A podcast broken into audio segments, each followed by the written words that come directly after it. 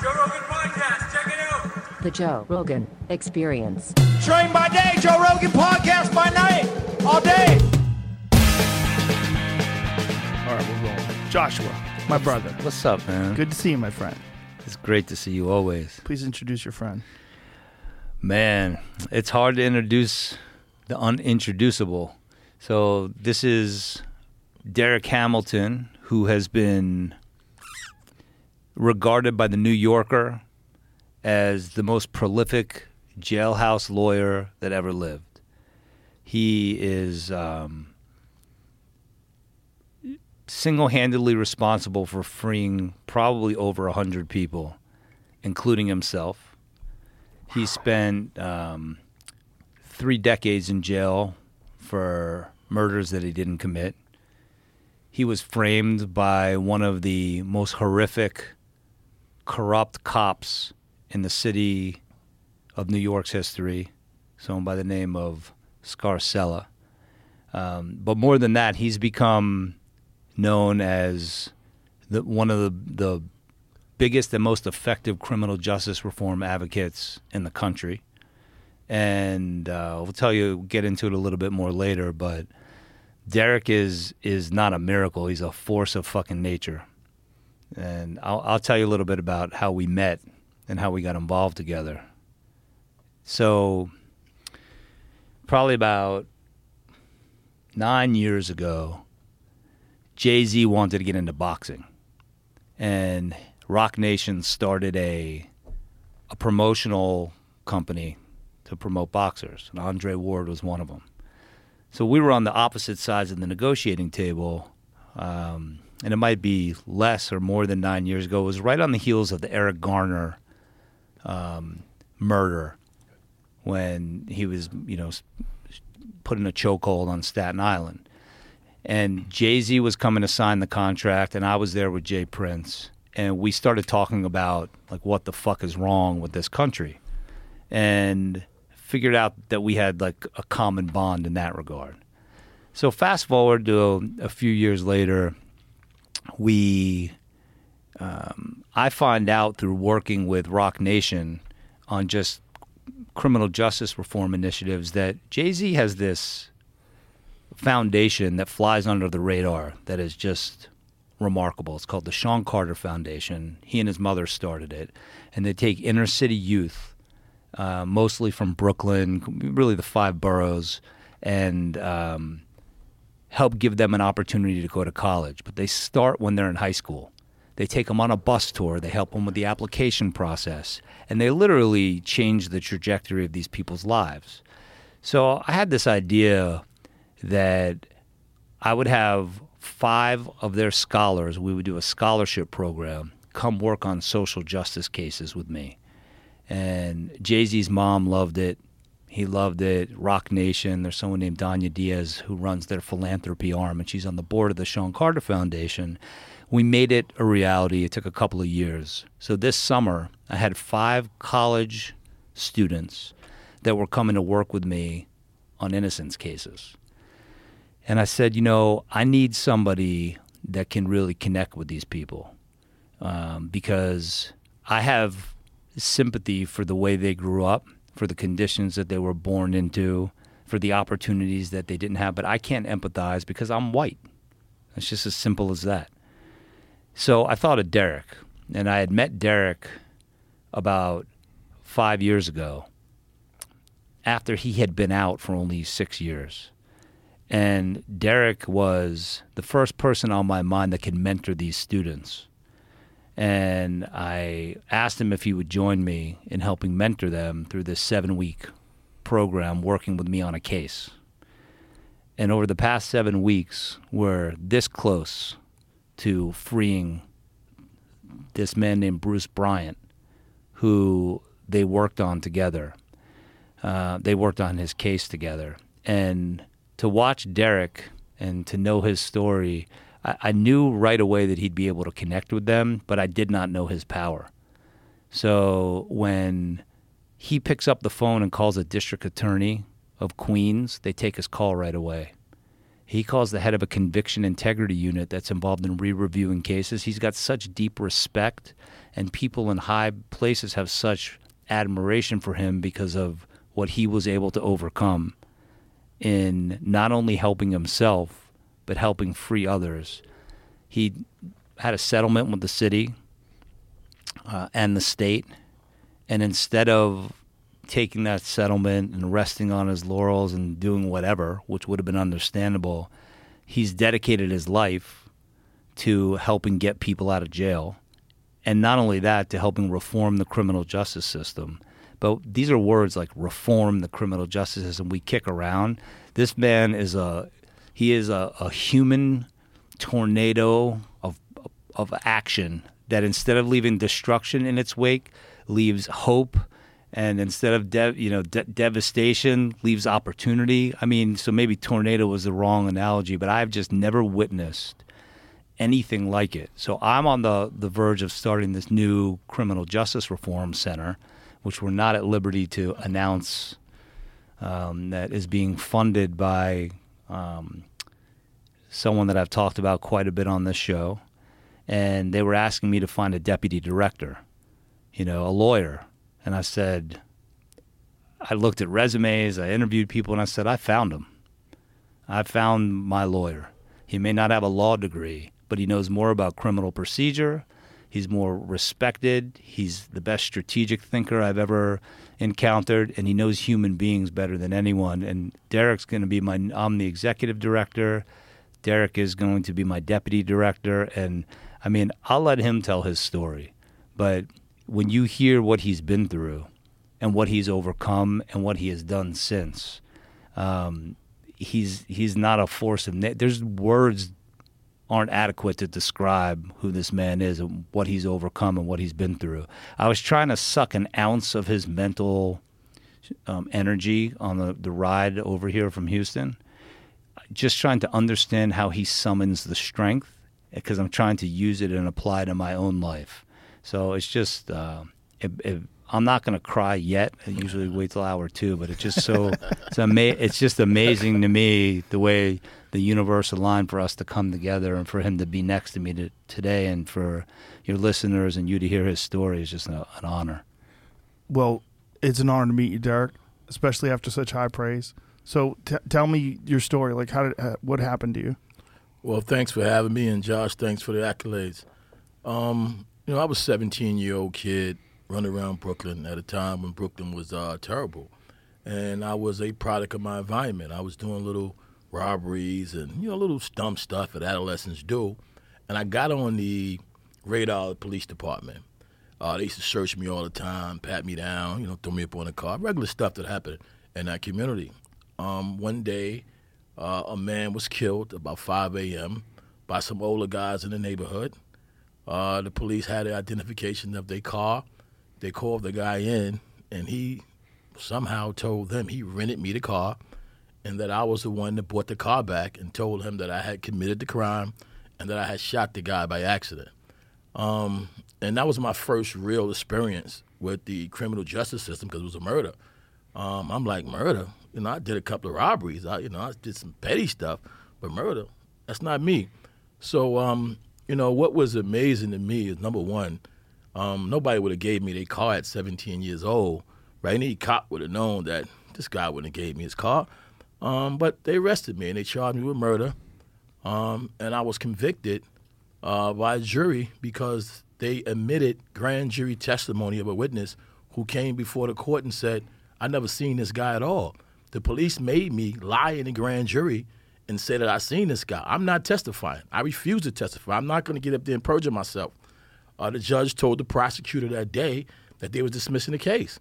That if they don't get another witness, this case is going out of here. Um, judge's name was Lombardo back then. This was 1983. Um, I went back to Rikers Island that day. We came back the next day, and the judge said that he thought about this all night, and he felt that the only person would benefit from this witness not testifying would be me.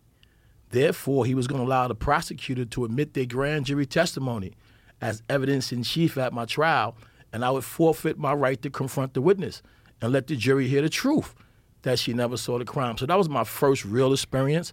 I was a young knucklehead. The lawyer that I had at the time, Candace Kurtz, said, Look, young man, get your head out your ass and you better read these cases. and you better see what's going on, like they're railroading you. She took the stand and told the judge what the witness told her, um, and, and, and I was convicted. I was sentenced to 25 years of life, um, and it was at that moment that I know that I had to study law, that I had to really dig deep in, in the books, and I did it. New York State, uh, thank God, had a law library. They had all the books in the world. All you had to do was apply yourself. And I spent the next five and six years working on my case. Uh, in 1987, the appellate division in that case found that the judge had no evidence whatsoever that me or anybody acting on my behalf had threatened this witness, did anything improper. And that the judge was right. There was no evidence that, that can prove that. So they reversed the conviction, uh, and I was able to get out of prison uh, after six and a half years. Unbeknownst to me, there was a rogue cop by the name of Louis Scarcella who felt that I didn't do enough time for this conviction. He didn't like the appellate division decision.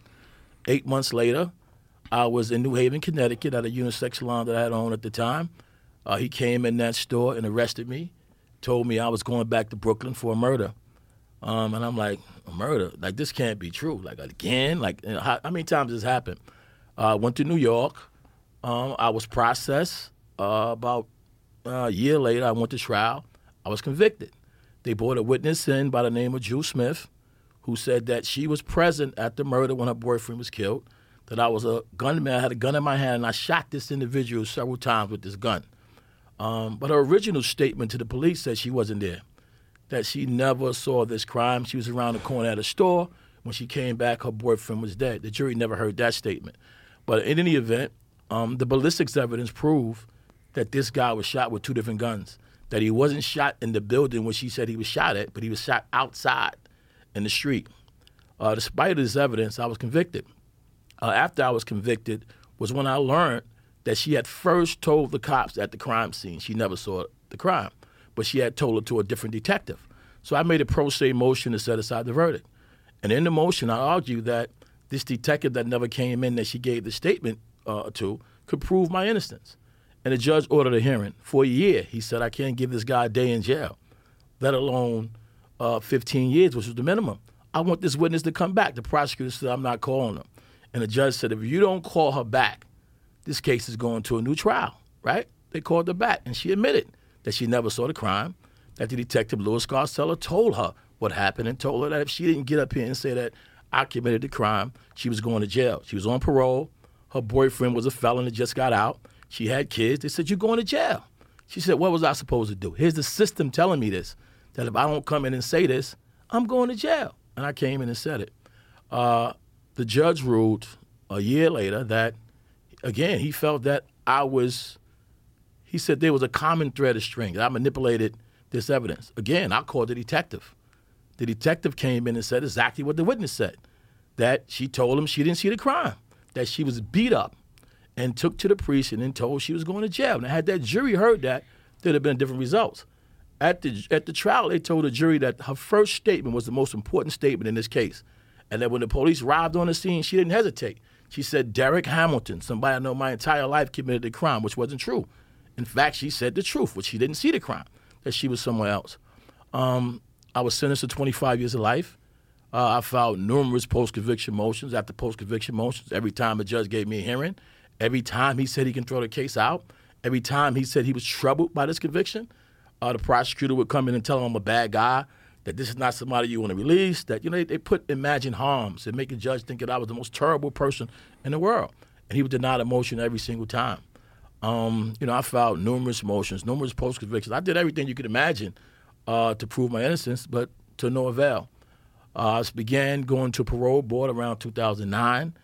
Uh, it was a very traumatic experience for me because at that time, the parole board wanted me to admit guilt, and I wasn't going to do that. I'm not going to come in and say I killed somebody I didn't kill. I'm not doing that. I don't care what you say. And I had to challenge them and fight them for two years.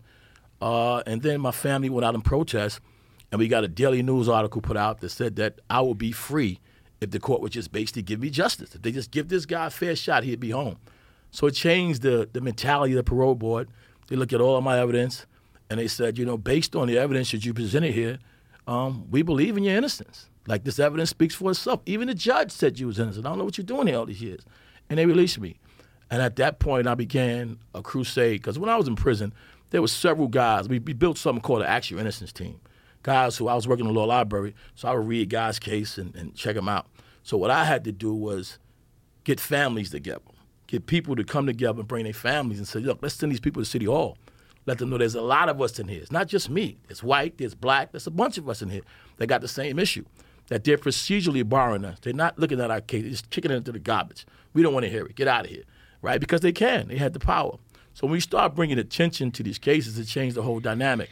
So when I got out, I joined that group, Family and Friends of the Romans Convictions. Uh, we had a PR guy by the name of Lonnie Soury who was helping us keep it together. And we just began blasting the prosecutors. We began protesting outside their offices and getting rid of them. Uh, the first one we was able to get rid of was Charles Hynes in Brooklyn, the prosecutor that sent me to prison. We was able to remove him and put a progressive prosecutor in that agreed that he would look at these convictions if he was elected. So he got in, and in two years, he exonerated 22 people. And he found that it was a systemic racist problem in Brooklyn that was convicting the wrong people. Uh, fortunately for me, uh, the New York Times reporter called me, and I believe it was 2012, and they said, "Why are people afraid of the police?" And I just said, "Are you kidding me? Why are they afraid of the police?" And I told them names of guys that I knew that was in prison that this cop set up. And a lawyer had contacted me and said that he was working on a case which this cop framed another guy by the name of David Ranta.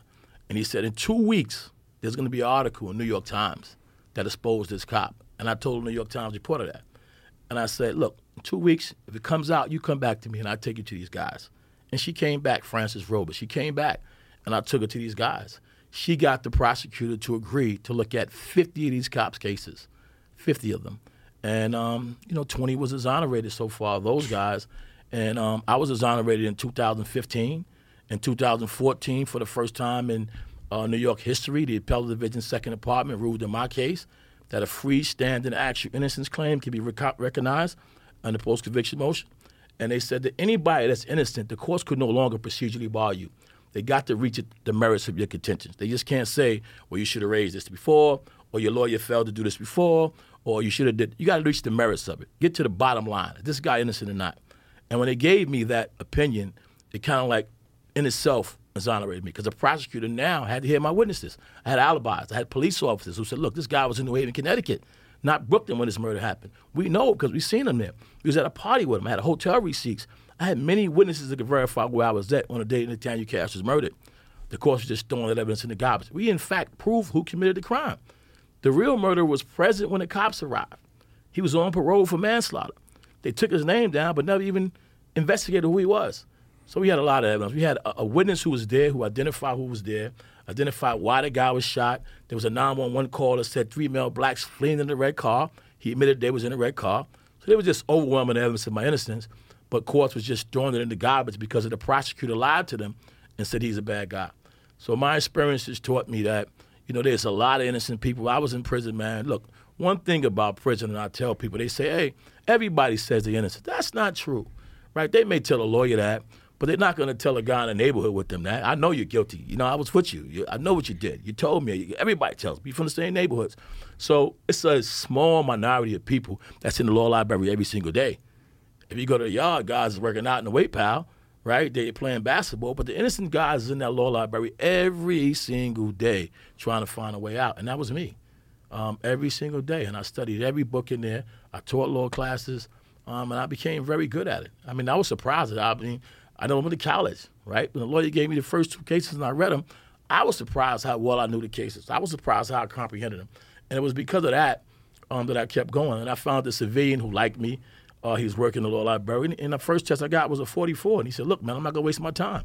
You got to explain what that is. What's what a a 44? Uh, a 44 was my grade on the test. Um, I took a test. The first test he gave me was on the Constitution of the United States. I had to learn the 4th, 5th, 6th, 8th, and 14th Amendment. Um, and I, I failed. I was playing. And he said, Look, you're not to waste my time. You're smarter than that. He challenged me. Next time I came back, I got a 97. So from that point on, I just started studying. I start start you know gravitating to the older guys that knew more than me, uh, because I was young. They was willing to teach me, and I was like a young sponge, and I just I just loved what I did. I became passionate about it, and that's why I'm here now. Derrick, what kind of repercussions are there for cops that do things like this? None. I mean, in our case, uh, the statute of limitations had ran out on this cop. And let me just tell you about this cop. He didn't just do it in the police department. He left the police department, went into the DOE, the Department of Education, and he did it there. He framed the guy in, in the DOE. They later found out the guy did nothing wrong. They had to reinstate him. This is just his nature and his character. Um, he and he just, gets away with it. he gets away. He's What's still- his name? Louis Scarcella. And he's out there still. He's out there. He's still getting a pension. The city is still paying this guy. Uh, we still got cases today that we are fighting in court for him. James Jenkins, Nelson Cruz. Are they still actual cases that we're litigating? How many people do you think that guy wrongfully put in prison? You know, I tell you something that I didn't even tell you, Josh, about this one, and it's gonna. This guy worked on over 200 cases. My father was killed in 1988. He was the detective on that case. Um, and I tell you something about that. Um, he said that one of the guys snatched the confession out of his hand and ate it. I didn't believe that. I said, as much as I want people who may be responsible for my father's death, I can't trust this guy. I can't take nothing he say to be truth, right? Just recently, that case was overturned. Samuel Edmondson case because of his sloppy police work. So I, he says 200 cases he worked on. I would like to believe at least half of those guys uh, are innocent. Well, a lot of them have been exonerated. How many Scarcella exonerations have there been? 20 to date. 20 to date. How does a guy not just get locked up immediately for that? And when he 20. testifies, and when he testifies, he has two lawyers with him now, right? I've never seen a witness come to court and have two lawyers standing with him. We object to it all the time, but I mean, this is how much of a criminal he is. He had two lawyers standing with him all the time, um, to try to protect his rights. And he don't remember anything now. Like he don't remember, you know, of course, he don't recall nothing. Uh, you got to bring the police reports to him and say, "That's your signature. Did you do this?" But he don't remember anything. Of course, selectively, he don't remember anything. It just shows you, you know, he he's been written about a lot. Scarcella, there have been scores of articles out there about him because he was exposed. And this is not an indictment of all police that, that are amazing cops. There are, but a couple of bad eggs that let the power get to their head, a couple of, of rogue cops, they don't just destroy a life. They destroy, you know, it's a ripple. One, you know, if, if you, like Derrick and I were at Sing Sing um, visiting one of our clients, this guy, Bruce Bryant. And, you know, it's the brothers, the sisters, the family. And then you start to multiply that out and the ripple effect of how it affects these families. There's been 20 exonerations. I think there's been 22 actually, but there's been 20, 22 exonerations connected to this one cop. It only takes, you know, some rogue cops and people to look the other way. And I mean, look at this beautiful man. How articulate and bright and and he's prolific in what he does. And and and he snatched his life from him. You know, we were talking last night about how this is like a second chance to live for him. Some of the best years of his life he'll never get back. You're never the same. But he's easily the exception to the rule because he's out there and a force of nature and working toward helping to to solve this problem. But you know, Scarcella, you know, we were just asked the same question on the way here because show you how small the world can get. I haven't talked to Paulie Malignaggi in years. Uh, and he said to me something interesting. Called me the other day to check up how you doing, uh, you know what's been going on. He said, you know, I've been following the work you're doing, and for those that don't know, Paulie was a, a, a world champion fighter that li- liked to talk a lot that I managed years ago. But got, he's got he's a good soul. He's got a good heart. Um, and he said, you know, there's this case you got to look into for me. A guy named Louis Fama, F A M A. He's Joey, a- Joey, Joey, Joey Fama, Fama. Joey Joey- Fama. Um, and he's like, this guy was railroaded by this cop Scarcella. And he's like, will you look into this case for me? I, I, I write to him every month. So I asked Derrick on the drive over here, you hear about this this guy Joey Fama? He goes, yeah, I'm working on his case right now. We just filed post conviction motions on his behalf. So we called Paulie in the car, and Paulie was like, oh my God, there's a reason why I called you. And he said, you know, he asked the same question you did. How in the fuck is this guy still out there? Because whatever crimes he committed, the statute of limitations have run on. Yes. Number one. Number two, nobody's got the balls to prosecute him. because that would be an admission, wouldn't it? Absolutely. And let me tell you how crazy it was, right? Again, the prosecutor was down with him. They was all a part of the same clique, right? And he used a witness by the name of Teresa Gomez in six murders. For six months in a row, each month she gave him a murder. In one murder, she said she looked through the peephole and saw the guy shoot. There was no peephole on the door. Um, six. Look, just think about it. Six murders. Who see one murder, but six in your lifetime in six months in a row? To today, he swears she was the most credible witness ever. That she was the best witness in the world. Um, and and they used her. The prosecutor Ross at that time is now a judge in Brooklyn. Um, and on on, a cigar uh, website, he said the first time he smoked a cigar was when that lying crackhead whore got a conviction. He was talking about Teresa Gomez. They knew she was a liar. They knew that she would lie on people, and that was in Robert Hill's case. He was exonerated. His brother, Alvena Jennette, uh, is exonerated, and Daryl Austin. Three brothers she put in jail. Uh, all three of them is exonerated. Daryl Austin died, died in jail. There's no, you know, repercussions for that. He just lives his life, runs on happy, and he still to the day, despite 20 convictions being overturned, saying he did nothing wrong. It's bigger than him. It was the system. He said, "I arrest, the prosecutors convict." You know, I give it to them. They decide what to do. It wasn't my decision, and it's just crazy. That's how the system works, though. How is there no law that, first of all, eliminates the statute of limitations when someone puts someone in jail for the rest of their fucking life, and and also treats something like that as organized crime? That's organized crime Well, we by gotta- any definition, isn't it? Yeah, that's a great question. Here's here's the thing that people have to start to understand and get through their get through their heads and believe it. We have to be careful about who we put in power.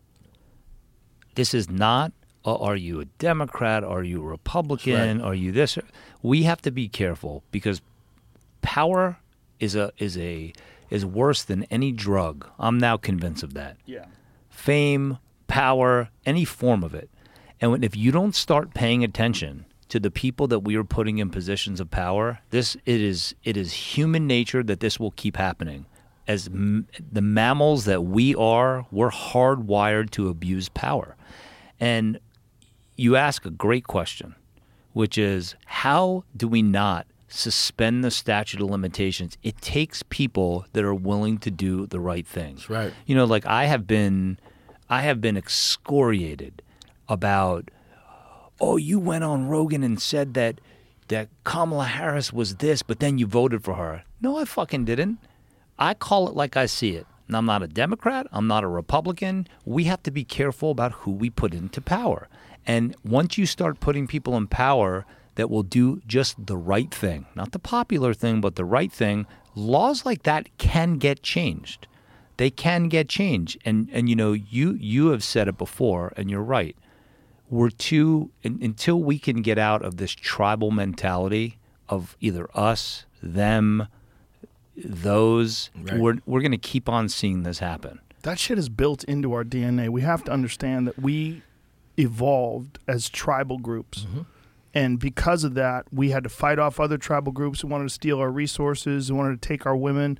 That's always been the case with human beings. And we have just moved that into Republicans versus Democrats. True. That's what we're doing. And it's bad, and, and, and it's True. it's dangerous. I call it like I see it. The reason I was critical of Kamala Harris is because I called it like I saw it. And I'll tell you what, it was not a popular thing to do. Derrick knows some of the fallout that I faced from the left, quote unquote. I don't because they wanted to protect her. But it's accurate. Yeah. The problem is everything you said was accurate. Everything you said is provable. Everything you said is a 100% stone cold carved in steel fact. Yeah, but uh, but it happens on both sides. Like, let me give you an example. Here's something that blows my mind. Okay, and we just have to be willing to step out of this tribal mentality. All right. You look at a guy like Ron DeSantis. All right. Everyone's gonna has their back up already. Ron DeSantis. All right. What he did in Orlando was so fucking mind blowing. Or Hill, was it in Orlando that he did this? No, in Hillsborough County, uh, Hillsborough County in Tampa.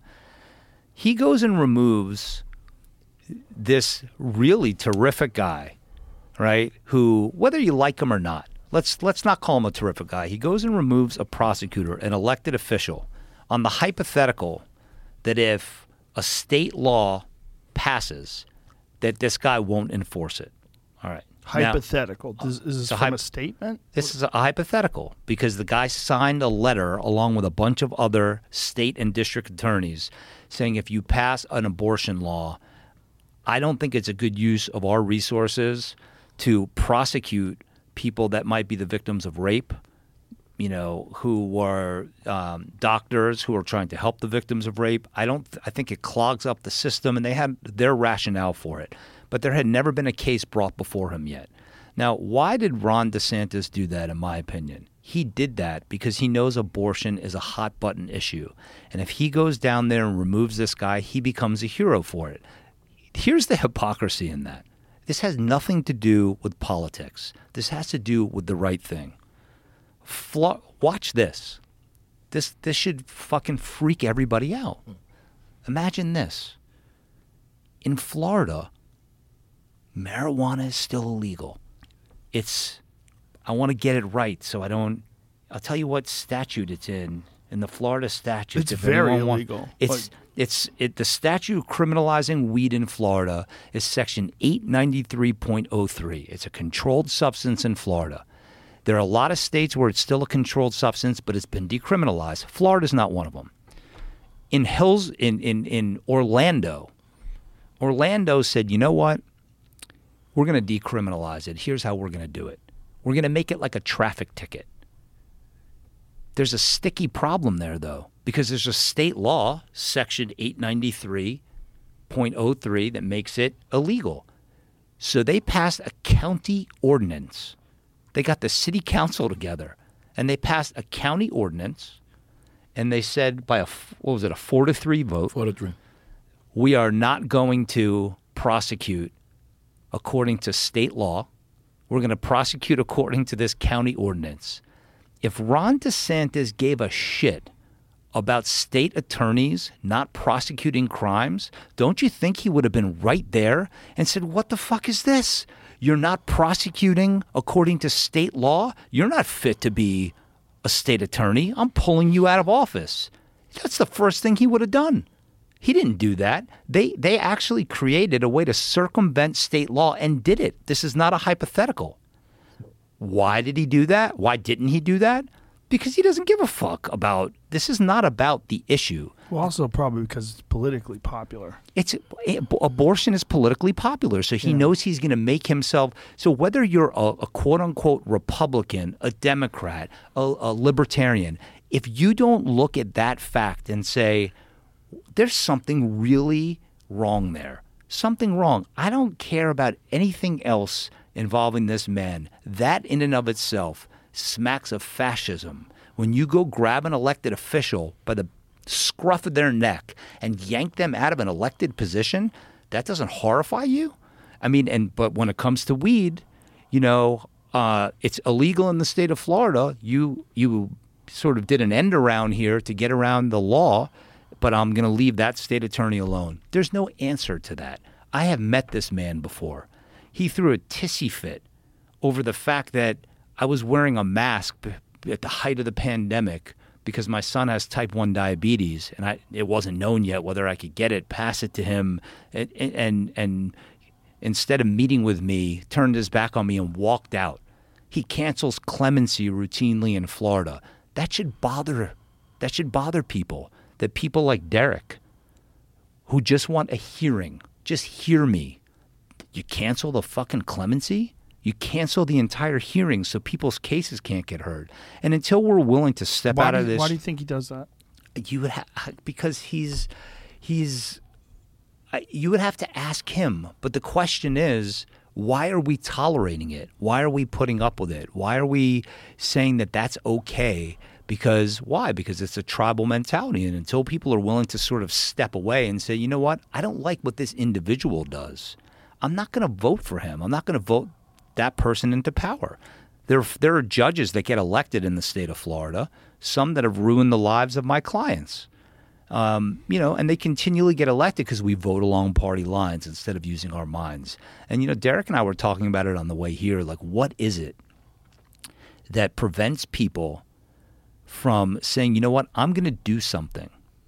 Instead of talk about it on Instagram or post about it or bitch about it at a cocktail party, what prevents people from saying, you know what, maybe I'll run for office, or maybe I will write a letter, or maybe I will go protest, and maybe I will take up this cause. I, I don't know what it is. It's something stops in people, and they say that's just something for other people.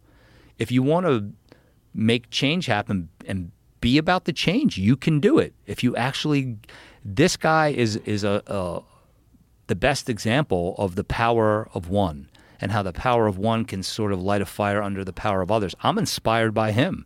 I feel like there's not, not enough time in the day to get things done. And you start to see the fruits of your labor when you get the wind at your back and you start making change happen. And I just think people feel like, well, politicians, that's for someone else, or being a leader, that's for someone else. A lot of it is just sort of getting out there and making it happen, or else we're just going to be in this echo chamber with each other talking about, whoa, power corrupts and what are we going to do about it? We have to do something about it. Derrick, it's amazing when some people get their back up against the wall, they become like a different person. Like you, you, you literally changed the course of your education. You, you learned law. Like that is so inspiring to me that someone who gets put in a terrible situation instead of woe is me and complaining, you, you went out and you changed the course of the history of your life. You really did. You did it yourself. That's that's so incredible. I mean, I've I've heard similar stories of people becoming jailhouse lawyers, but I'm always inspired by that, and I'm always inspired by the human spirit that someone can, eh, despite the odds, despite the way it feels, despite the the, the inclination to lean towards despair, that you figured it out, man. I mean, it's really amazing. Well, you know, for me, uh, one of the most telling things I, I could never understand how, you know, I'll give you an example. In, in, in Rikers Island, you wake up 5 o'clock in the morning, you go to court. So from 5 a.m. to probably 10 o'clock at night, you're in the bullpens. You're stressed out, and guys fighting each other, cutting each other. It's, it's a zoo house, right? And I was to be cursing these guys out because you're tough with each other, but when you go before the judge, you're a pussy. Excuse the vernacular. I just couldn't understand that. Like the most important thing in your life, you don't stand up and fight. And I know that didn't want to be me. I wanted to be the smartest guy in that courtroom. If they was going to railroad me, I was going to have objection. I was going to say, Your Honor, may I address the court? And I was going to state the law and why what you was doing was wrong. So I thanks Candace Curse, that attorney that gave me uh, the advice. Study law, man. You got to fight for your life. Nobody's going to fight for it for you. Um, and I grew up a fighter. I grew up in Bedford Stuyvesant, Brooklyn. Um, and I couldn't fight physically, so I know I had to arm myself mentally with enough intelligence to be able to take on a judge, to take on a prosecutor, to take on my defense attorney if they was wrong. And that was my thing. When I went in that courtroom, I wanted to make sure, even though you was railroading me, that record, and that's what got me out of prison, the record.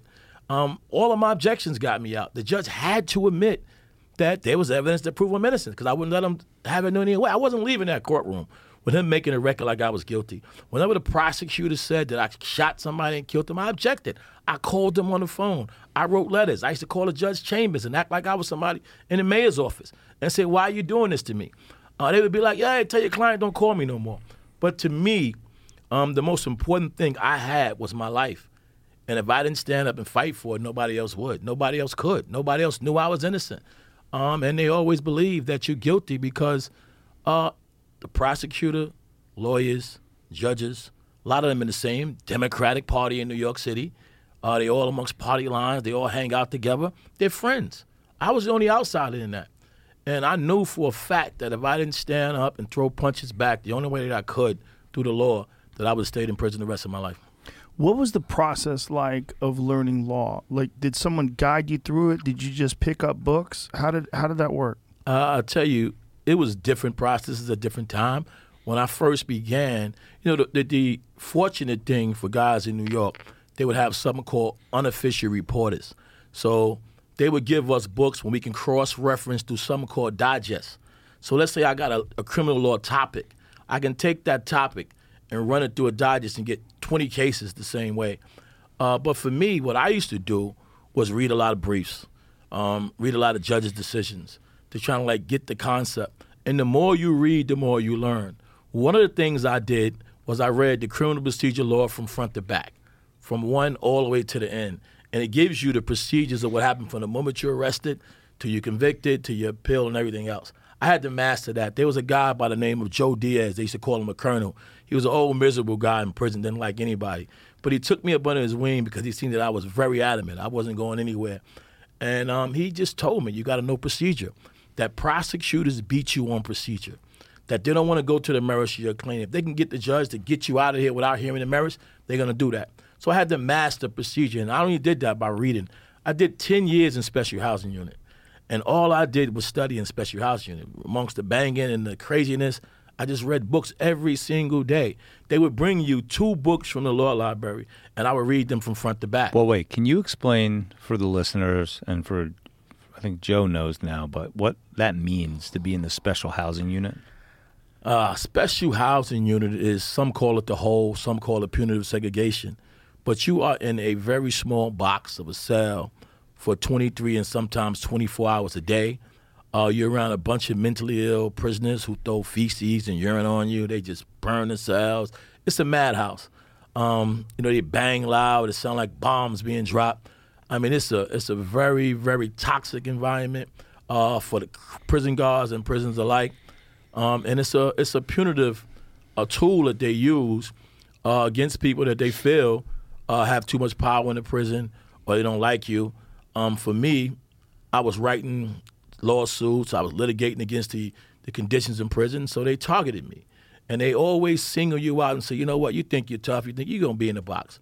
And I did 10 years in there. I did 10 years in there, and it was the most uh, horrific experience in the world, but I made it work. Um, I would roll my mattress up, and I would put all of the law stuff on the bed, and I would sit there, and I would work all day. I would put earplugs in my ear, and I would just block the noise out and work and work and work. And I did some of my best work in, in special housing unit. That's it. it's incredible that you had this this determination and will and drive, and then it never let go. Definitely. I mean, I had no choice. I mean, sometimes you put in positions uh, that you don't even know your strength until you're in them. Yeah. Uh, and for me, I, I, just didn't know that I had it in me. Uh, but you know, when I got out, you know, when I left, um, I left with a group of guys that I pledged that I was coming back to get. I mean, these are guys that were innocent. I knew it. There were some Scarcella victims. And uh, Shabaka Shakur was one that we got out. Richard Rosario was a part of that team. Um, and there was many more, man, that I just knew that I just couldn't get out and walk away from these guys. Uh, Nelson Cruz, we still fighting for this brother. I mean, here's a case where Scarcella framed this guy. There was a cop who witnessed the real murderer. The cop caught this guy with a gun in his hand shooting, locked him up threw him in jail, gave him the Scarcella. The gun, the murder weapon. Scarcella let this guy tell him he didn't do it, that the killer was Nelson Cruz. But why would he do that? You know, one of the things I learned is that informants, right? Cops protect their informants. They protect the informants that commit murder. Um, and then they have to blame it on somebody to close the case. And that happens a lot, right? In this case, this guy was informant for them. They didn't want to get him off the street. So what do they do? They substitute him for Nelson Cruz, despite the fact that a fellow officer says, Listen, I know who I saw shooting. I witnessed this. I saw it with my own eyes. They let the guy go and locked up Nelson Cruz. He's still in prison today. His unfortunate is that we went through a hearing, we won, and you won't believe this. The judge caught dementia. What? The judge caught dementia, Sean ShawnDya Simpson. And she resigned under dementia. She had dementia when she was hearing this case, and we still fighting. So I mean, the criminal justice system is broken. Um, we got to fix it, as you said, even to, to, to waive the statute of limitations to hold people accountable, to hold prosecutors accountable, to change the 11th Amendment. I mean, everybody, look, if you can go after Donald Trump, right, then you can go after prosecutors and cops. You can't tell me that you can go after Trump today for things that you said he did as a president, but you can let Scarcella get away, you can let the prosecutors get away, and you want me to say that that's okay? It's not okay. It's just incredible to me that they'd be willing, just because they want to keep this guy as a snitch, that they will go out and convict an innocent person. I mean, what? how does a person get so jaded that they're willing and don't care about putting innocent people behind bars. I mean, is their idea that everybody's guilty of something, so it's okay? Like, what is what's the mindset that allows a cop to do something like that? the way the system is designed, right? Cops get accolades based on arrests, prosecutors based on convictions, judges on judges on based on how fast the case moved through the system. So if you're going to pat me on my back as a cop and say good job done, and there's nobody investigating to see whether or not you did a great job, prosecutors are supposed to investigate any case that cops bring before them. That's broken. They just accept the case and move on. So it's like a game, and Yes. they're just trying to score points. And if they can cheat to score points, they'll score points by cheating. Absolutely. You If s- there's political pressure, forget about it. Forget about it. You you you this this is like um the questions that you ask are are so um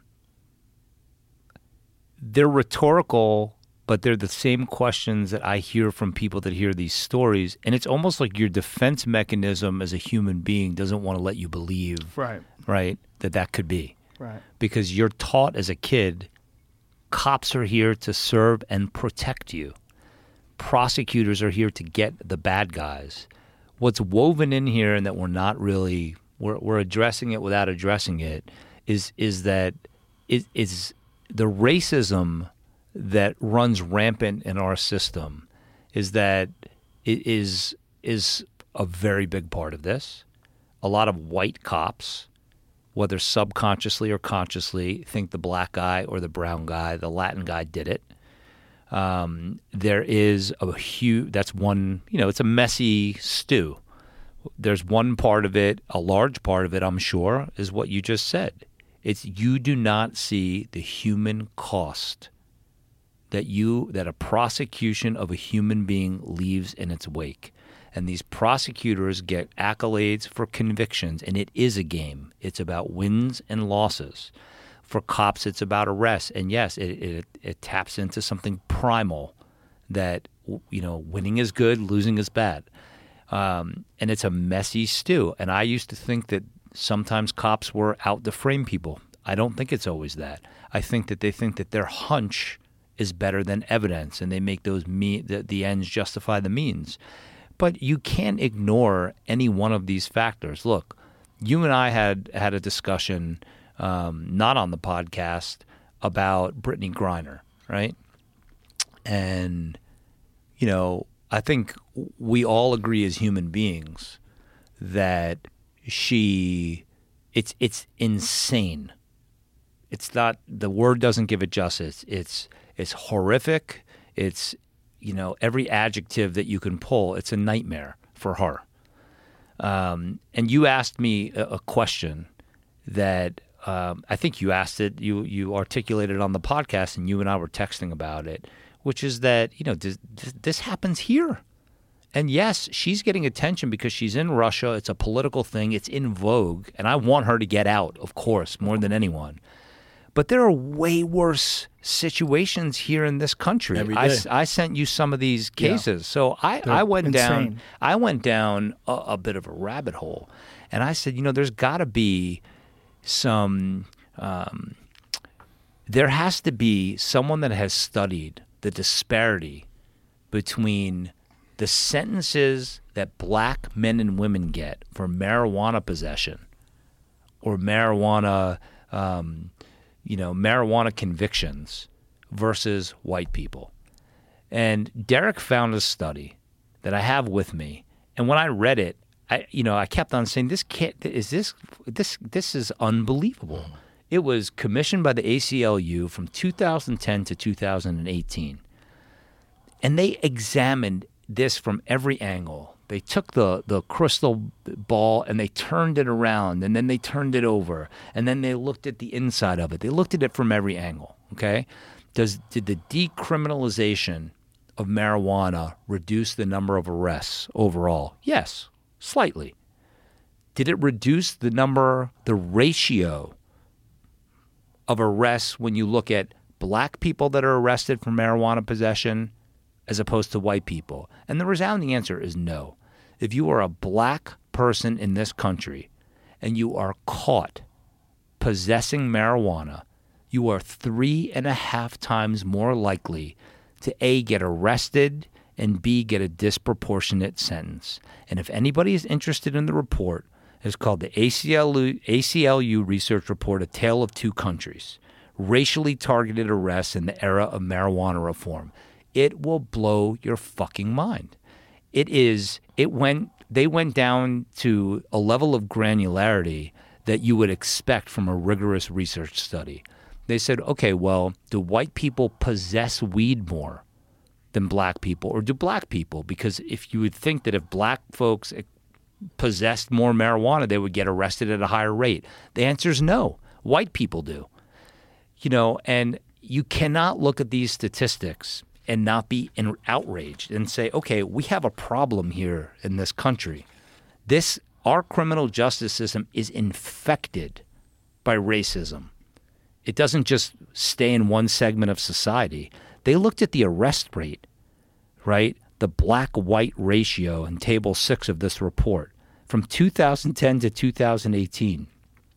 The arrest per 100,000 may go down, but black people get arrested in this country for marijuana possession in the same scenario 3.6 times more than white people. They broke it down state by state. I brought it because I wanted to leave it with you. And, you know, they went down to states with the highest black arrest rates for marijuana possession, states with the largest increases in racial disparities. I mean, a lot of this shit is happening in the South. It's happening to black people. They're being brutalized by our criminal justice system. And unless people are willing to wake up to that fact, I mean, we're in 2022 Yes. where marijuana is legal in many states, decriminalized in many others. And so, getting back to DeSantis, I'm not beating up on him. If you really cared about removing a state attorney and you want to, you know, do something right, you know, decriminalize it in the entire state. How many people, you know, imagine this. This is who this guy is. And I'm just calling it like I see him. I've met him, I've met with him. He is the jerk at work. You know, everybody has that person that is just an asshole at work and is always telling on people and causing a fucking problem and and looking to be difficult. That's who this guy is. He he has a bad temperament. He doesn't have patience. I I mean, I was there meeting with him as a favor to one from one of his biggest donors. He had no patience with me. And why was I there? I was there because I wanted him to simply give me a clemency hearing. I wasn't asking for anything. I wasn't saying, please commute the sentence of this innocent man, James Daly, who I know is innocent. I was just there to say, just hold the hearing and let me show you, as Derrick said, the merits. Let me just show you the merits of the case. The only person that would meet with me on the clemency board and hear me out is a woman that's running for governor in Florida named Nikki Fried. She's the fucking commissioner of agriculture. She didn't need to meet with me. She met with me for three and a half hours with her general counsel, with other members of her clemency team. I'm supporting her because I'm, you know, something that I'm interested in, she paid attention to. And she said, There's a problem here. We have to hear people out. This is before she had intentions to run for governor. And now, you know, she's neck and neck with Charlie Crist in Florida. If people want to make change happen, you know, take a look at her. She's an interesting alternative. She was a she was a, a public defender. I think she then became a prosecutor. She gets it from all angles. She's a commissioner of agriculture and she's not a politician. The thing that bothers me is that when you look at racial disparities in marijuana possession arrests, you know, what's happening in the South in this country, Pickens County, Georgia, the arrest rate for black people caught possessing marijuana, you're 97 times more likely to get arrested if you're black possessing marijuana. The face that you just made is what happened in my fucking heart when I read it. You know, in in Illinois, people wonder that, you know, like it's like a popular thing for white people to say is like when they're in social circles where they don't think anyone's listening, fucking black people are killing each other in Chicago, right? Well, you know, in in Tazewell County, Illinois, you're 43 times more likely to be arrested if you're black and caught with weed than if you're white. there's I mean, we have a broken system. And if people aren't willing to step up and recognize that, this report confirmed what I already thought and knew. But if people aren't willing to recognize and say, okay, well, how do we go about fixing it? You know, the legislatures pass laws that are made by people and, and are conjured up by people. They get in a room and they sit there with a pen and paper and they come up with a law. And then we try to get them passed. You're absolutely right. There should be no statute of limitations for a cop like Louis Scarcella who has fucking ruined the lives of a generation of people. And I would like to just add that, that those stats just don't apply to marijuana. If you go to the almanac, those stats apply to all crimes around the board. That black people were being arrested. Uh, in some instances, when you look in the almanac, white people were being arrested more but convicted less of the same crimes.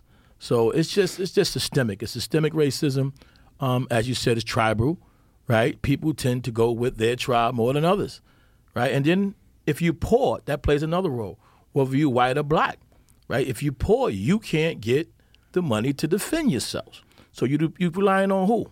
A public defender or somebody who a judge has to sign off on their their money to get paid, right? So you you're still stuck. I had a 18B lawyer, which is a county lawyer, one time come to me on a motion that I made pro se and say the judge told me that he's going to deny your motion no matter what we do.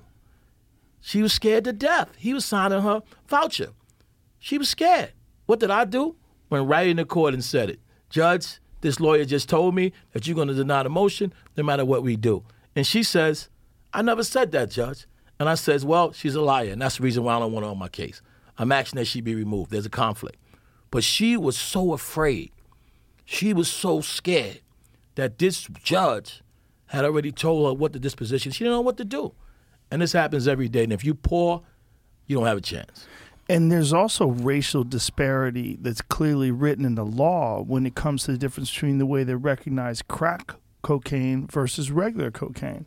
There's a far greater sentence for crack cocaine. Yes. But if you talk to a, an actual person who understands the effects of the drug, Yes. like Dr. Carl Hart, Yes. he will tell you it is exactly the same drug. Yes. It's the same drug, but the conviction, what you get if you get convicted for crack cocaine, like you would probably know this better than I. Yes. It's far Yes. Mm-hmm. greater sentence, far more likely to be convicted, far greater sentence, and it directly impacts impoverished communities. Yes. And thank you, Bill Clinton and Joe Biden, Yeah. and and a whole score of other Democrats that The wait- 94 crime bill. Yeah, the '94 crime bill was a fucking disaster. So that's why it enrages me. Well, it doesn't enrage me. Let's say it, it frustrates me to It no enrages end. me. It enrages me. You know, because You should be enraged. Enraged. Yeah. You should be Very enraged. enraged. yeah, I'm I don't. enraged. We had this talk last night. I said, if I was a black man in this country, I don't know how he holds it together. But I, I was, you know, what what ends up, what ends up, um, always blowing me away is what I think you touched on earlier, because it's like this. How do you find a silver lining? You know, I don't think there's any silver lining to a life that has been damaged the way Derrick's life has been damaged. And as tough as he is, somewhere under there, he he hurts in a way that we'll never understand. But I, I was watching these students. We got five college students who would never have got this opportunity. Just wouldn't have got this opportunity to sit there if they weren't part of Jay Z's scholarship. And his mom, Gloria Carter, was just a wonderful woman, and this woman, Dania Diaz, and said, Let's see what happens when we give people an opportunity. And I watched five college juniors that are going into their senior year of college, some of them shy and timid, um, some of them who were in, intimidated by the notion that they would be working on a legal case, start to realize like this this guy Bruce Bryant, and if people that are interested should go to the just go to Free Bruce Bryant. There's a clemency petition for him. I can't too, talk too much about his innocence case, but he he has been called by the press the poster child for clemency in New York. There's stunning evidence of his innocence. They quickly got to the main facts of the case and were able to start solving it. These are college juniors. And they said, you know, who brings, he was accused of being a shooter in a murder in which He's alleged to have brought his girlfriend in a cab where he was exchanging a Halloween costume for his niece. And the first question from the shyest kid in this group said, Who in the world would bring their girlfriend to a pre planned shootout Right. and exchange a Halloween costume in the meantime? And they started to find inconsistencies in the testimony of people that claimed they saw him, didn't see him. And, you know, really, it was like a, a, a, stunning reminder to me that if we just give people the opportunity, Derrick was forced into the opportunity. I told him I did a day in jail. I was a fucking puddle. I was a mess. And I don't know how he was able to summon the strength, you know, to survive, let alone have the discipline to plug. He was telling me about when he was in the hole about how there was a guy in the cell next to him. You know, it was, it was a, a fascinating analogy he gave me. He said it's like social media, is that there's some voice in the darkness that you'll never meet them, you'll never see them, but they can criticize you and get under your skin and call you names and say nasty shit about you, looking for a reaction. And they sometimes get it, and that emboldens them more. He said it was the same thing when I was in the hole. You'd have someone next to me yelling terrible shit. I'm going to fuck your wife. I'm going to do this to your daughter, you know, and taunting you. And being able to distinguish between anger and the the recognition or the realization I'll never be able to confront this person. It's just a voice out there that is sick in the head, obviously, and is trying to get a reaction out of me. And Derrick was telling me how it forced him into patience and it forced him to be able to develop the skill at drowning out the background noise. And because I'm, he, to me, I, I'm, in, it must be annoying because I'm always asking him questions like, how did you do it? It's the same thing you were getting at. How do you summon the strength to be able to overcome? And if people like him can overcome, people that were born into the worst circumstances, born into a, a poor background, a system built against him, you know, if we just start changing that paradigm, you know, don't we want everyone around us to succeed and have the same chance that we have? You know, it's just it's it's hard to to not sound corny about it.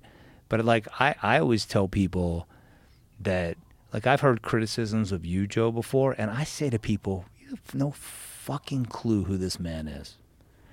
You know how rare it is to come across a human being that wants other people to do well?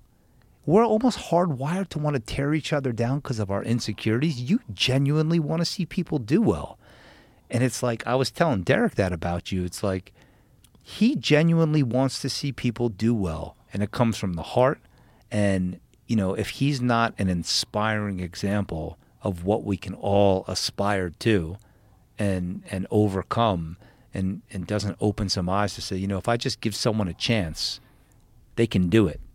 You know, whatever the it is. Well, people don't understand what that means. They think that wanting someone to do well and somehow or another takes away from you, but it doesn't. It boosts you. It helps you. The more people do well, the better you'll do. But that's a competitor's understanding of the the nature of the circle that you surround yourself in.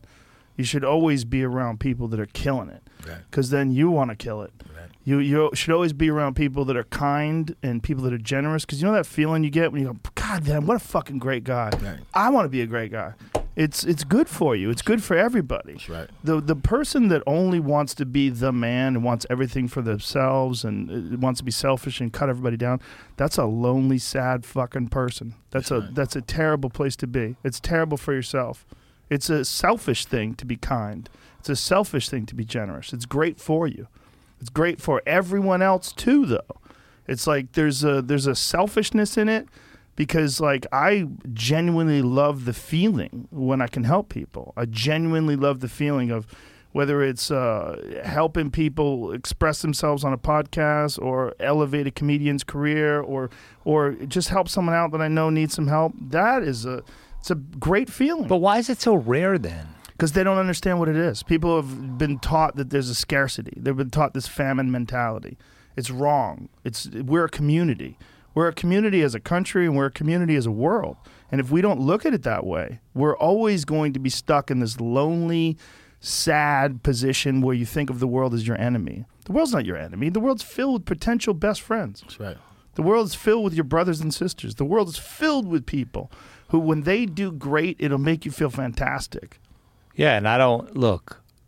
I have to say that I think that it comes with with security too. Like I know that times when I have fallen victim to like hoping someone doesn't do great, it's because of your my own insecurities would Yeah. lead me there. True. And then and like Derrick and I are like brothers, and and it wasn't like it hasn't been like a like when I first met Derrick, I was like, fucking guy seems angry.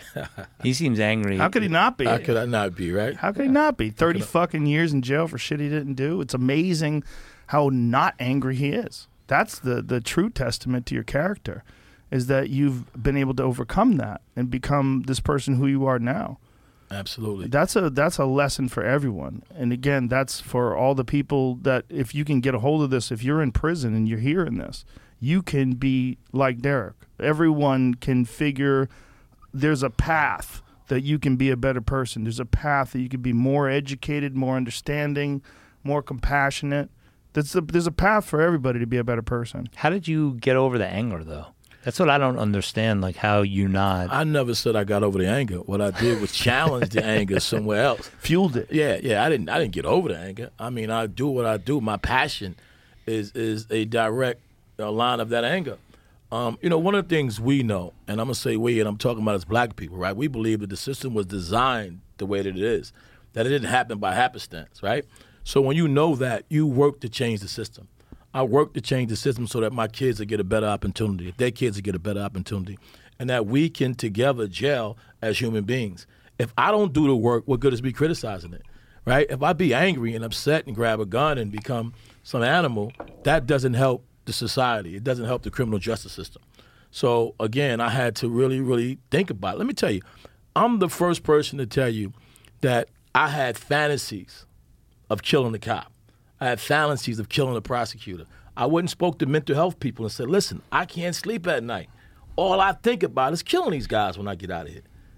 Oh, you know what? The, you know what the, the, the social worker told me in Attica Correctional Facility? I looked at your record, and this is what guys like you do, right? And this is why till today, right? I got a, a trauma about speaking to mental health people because this is somebody I went to to say, "Lo, I can't sleep at night. I have fantasies about killing Scott Scarcella." You think I didn't? Fantasies, right? Had a whole list of people that I was going to kill, but it was a program that I went to when I was in prison called Challenge the Change. I went to the program solely for the purpose to see if they can change that in my mind, and they did. Hmm.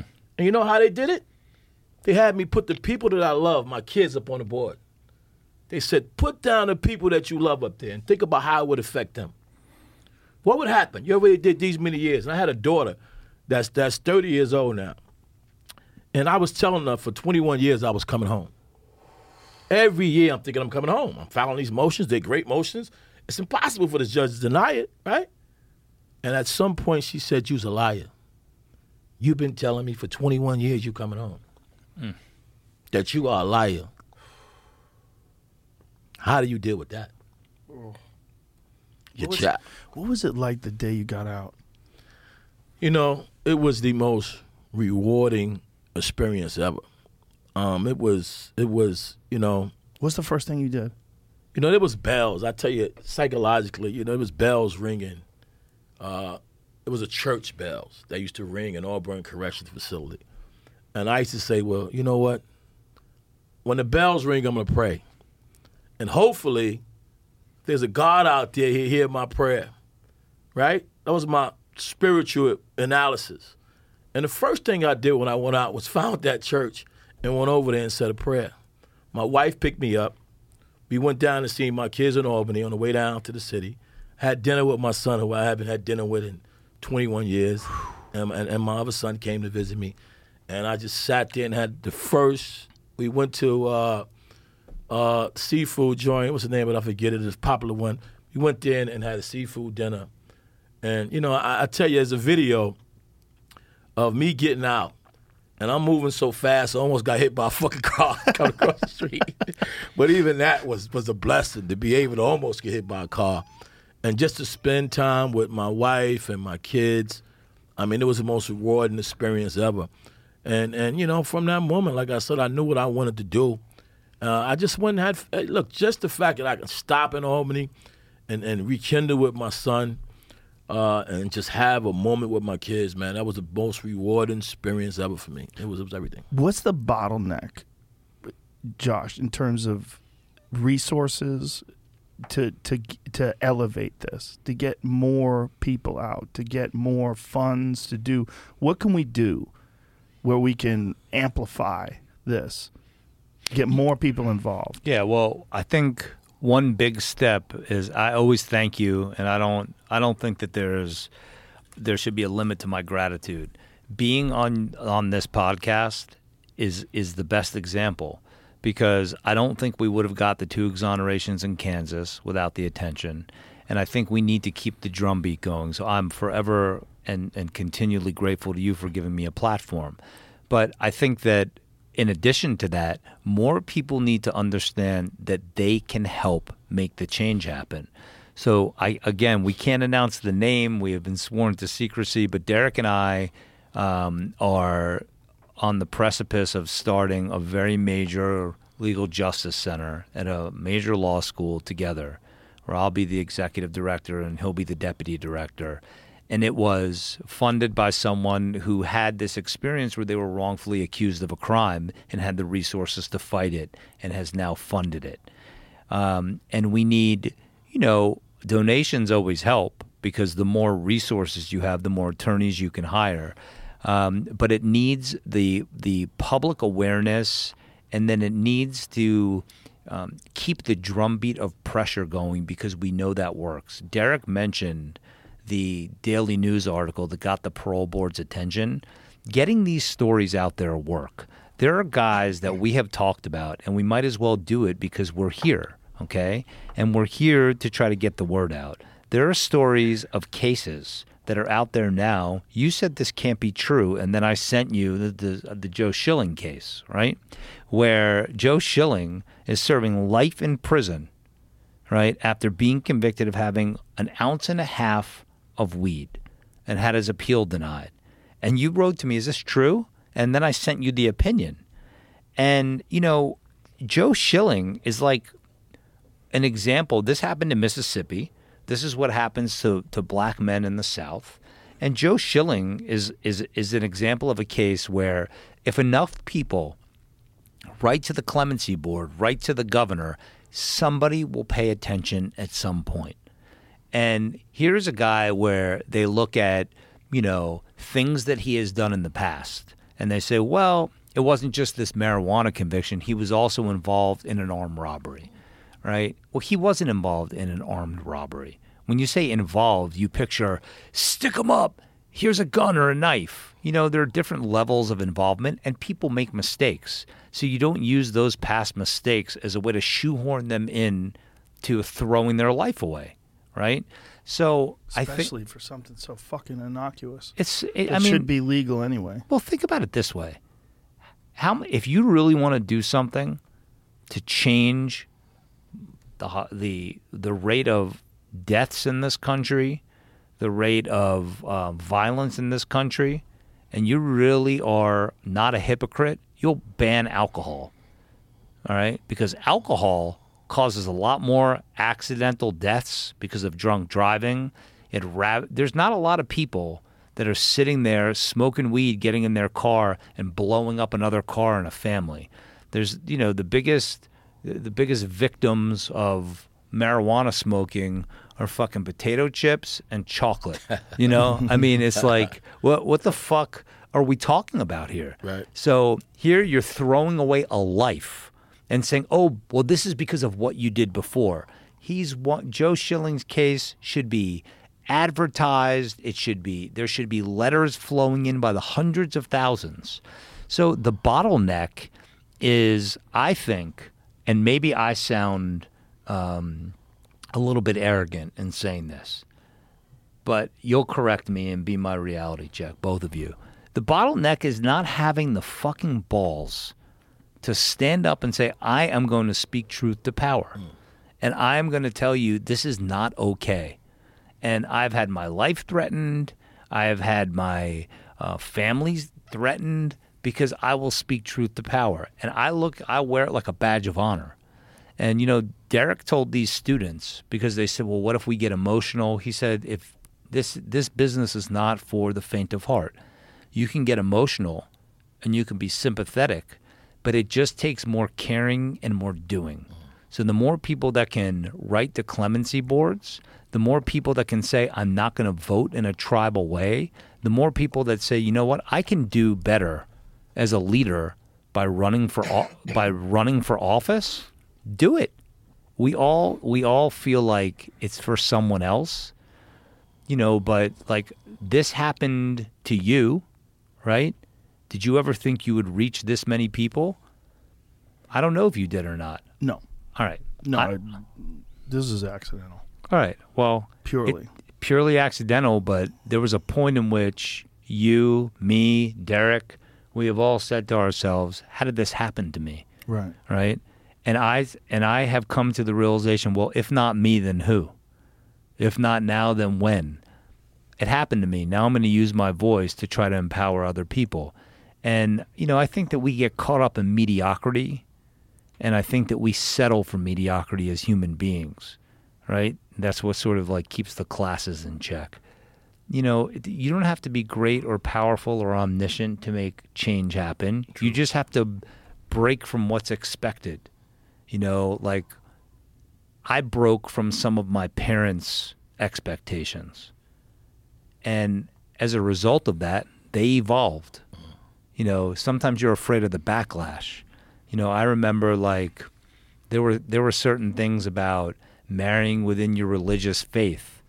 And I remember the first time I dated a Cuban girl, my mom had a reaction and said, you know, aren't you going to marry someone that's Jewish? And I said, I have I abandoned organized religion when I was 13. It's the most hypocritical thing imaginable to me. And I remember going to her to my girlfriend's house in college and they were roasting a pig. And I remember my mom, you remember like this Jewish lady from Long Island. Oh my God, there's a pig in the ground. What kind of people do this? And I said, People want delicious food. I said, I said, let me ask you a question. She's like, are you going to get married to someone that? I said, oh my I'm, god. I'm, I'm more Catholic than I am Jewish at this. And, and my credit to my mom because what she did was she evolved. She said, you know, you're, you're right. I haven't been to temple in 30 years. wow. I don't know even why I think this, other than that, this is how I was raised.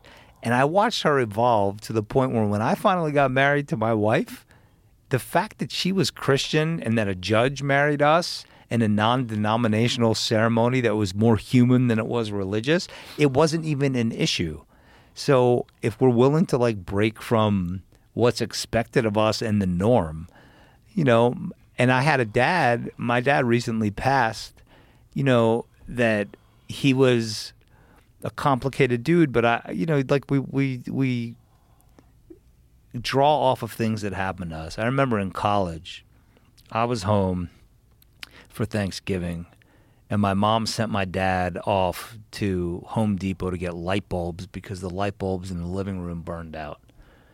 And uh, he comes back from Home Depot with these two young black guys that were selling that were selling these key they were like keyboards with a flip up screen that could connect to the internet at the time. It was like he felt bad for them because he's like these guys were out here in the in the fucking Florida heat in November and he's like they had nowhere to go for Thanksgiving. And it was like my mom was like, "What the fuck are you doing? You just take home two strangers?" And he's like, "They need food for Thanksgiving. They need to be here. They, it's human compassion. This is part of who we are as human beings." And it was like it was nuts. It was like a it was like a fucking Seinfeld episode. But I was like, "Wow, this fucking guy. Who does that?" I mean, what he does after is he goes and drives them home and comes back two hours later blazing high and he's like i smoke uh, something called the cryptos with them you know a nice time. That's Yeah, he could have got arrested. yeah, that's where it got. That's where my mom's like, "What kind of an asshole does that?" But it was like, you know, I think that we we evolve, and then we teach our parents, and our parents evolve. It's like you have to not be afraid to do things that are outside of what's expected or the norm, and look outside of how you were raised. Yeah. Yeah. It's uh there's moments in your life, right, where you you realize that maybe the path that you're on is not the best path. Maybe you should change a little bit of it. Maybe you should recognize that there's some information that you're getting from other people. Alter your case, alter your course. and be open. I mean, the main Yeah. thing is to be open. Don't have a closed mind uh, where you can't be willing to accept the change. Yeah. And you know, as Josh was saying, be involved. There's so many of these cases running around uh, in every state. Um, some states don't have what they call actual innocence provisions, like St. Louis, right? The judge in St. Louis found the guy Christopher Dunn innocent, but because St. Louis doesn't have an actual innocence statute, he left him in jail. People should be outraged about stuff like that. But explain that. Like, how does that work? Name uh, name the case because this is, Christopher Dunn is his name. It's in St. Louis. And in this particular case, the judge heard the evidence, found the guy innocent, put in his opinion, and said this guy is innocent. However, because St. Louis doesn't have a statute that permits me to let innocent people go, What? he stays in jail. How is that possible? And, and this is the problem, right? This So- is the problem with our criminal justice system. They have procedural bars, they have laws, and laws sometimes limit the power of judges. This is why it's so important to have legislators, right? To enact laws that says innocence is the most fundamental to our criminal justice system. Every state right now should pass laws that says no innocent person should stay in jail no matter what right? They don't have that. The Supreme Court in, in re Troy Davis in 2008, 2009 made that decision. That's how I was able to go to the appellate division and get that decision in 2014 that said in New York, innocent people case have to be heard. Every state should have laws like this, right? When they don't have laws like this, it gives an exception to judges, excuse to say, I'm not going to let them go because there's no statute that says that innocent people have to be let go. Is it possible for the judge to let them go anyway, even without the statute? I would say yes. I would say that judges have discretion, right? You have discretion. Do it unless some court reverse you. But have the courage to say, how would you say a guy is innocent Right. as a human being? Forget the judge factor, Right. Right? And you leave him in jail, right? And this doesn't just happen in St. Louis, it happens everywhere. It happened in the Supreme Court recently. Yes, yes. I mean, this is not a political thing. Right. I think Donald Trump, look, he granted clemency to a man that now works for me who's a beautiful guy, Jawad Musa. I think that Donald Trump had the, the courage that President Obama, President Clinton, nobody had I agree. to pass the First Step Act. I agree. A lot of our friends and clients have gotten out. I agree. But he also appointed a bunch of fucking nutjob Supreme Court justices who recently published an opinion that Yes. said innocence doesn't matter. They literally wrote the words Yes. innocence doesn't What what matter. Supreme Court judges did that? Which ones? I will give it to you in a minute. All the ones hmm. that you would expect. It was Kavanaugh. It was He wrote the opinion, He Kavanaugh. wrote Kavanaugh wrote the opinion. Innocence does not matter. Yes. How how can someone say innocence doesn't Because matter what if the whole idea behind the legal system is to find out who is guilty eh, of a crime and convict them? And I don't care, by the way, about that public circus about Kavanaugh's past. That's not what I'm glomming onto. I'm looking at this opinion. He was basically saying that if you do the the spirit of the opinion, and Derrick will pull it up, was that if you cannot overcome the procedural bars, so in other words, if you are time barred Right. to file your claim, that we cannot let innocence get in the way of the rules of criminal Can procedure. you explain time barred? So time barred means it's the same thing as the statute of limitations. So you have to raise um, claims of newly discovered evidence within a certain period of time in most states, okay, and in most federal jurisdictions. And if you don't if you are in possession or should have been in possession of this newly discovered evidence and you don't file it in a timely manner and raise it, it's deemed waived. So, what the opinion was basically saying was that we cannot let innocence or the fact that someone may be innocent trump these procedural hurdles. So, in other words, rules exist for a reason. And if we don't follow those rules, just because somebody might be innocent and just because there's compelling evidence of their innocence, does not mean that we are going to let that get in the way of these procedural rules. This isn't made up. People can go and look at the opinion. Cap- Kavanaugh wrote the opinion. It was split along party lines. Yeah, Thomas and a few other judges was involved. It's Shinn versus Ramirez was the case.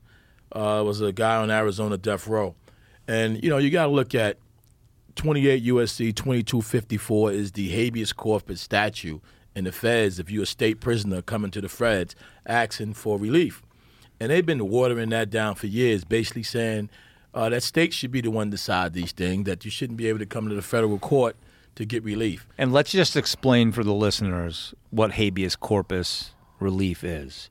Habeas corpus means, I think the Latin translation is possession of the body. Okay? So that is your last ditch effort to try to get relief from a federal court, saying that you are possessing my body in a way that violates my rights.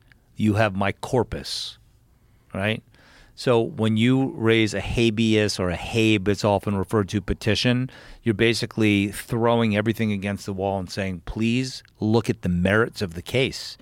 I may be time barred. I may have violated a, a, a procedural deadline, but if you just look at the evidence, I'm innocent.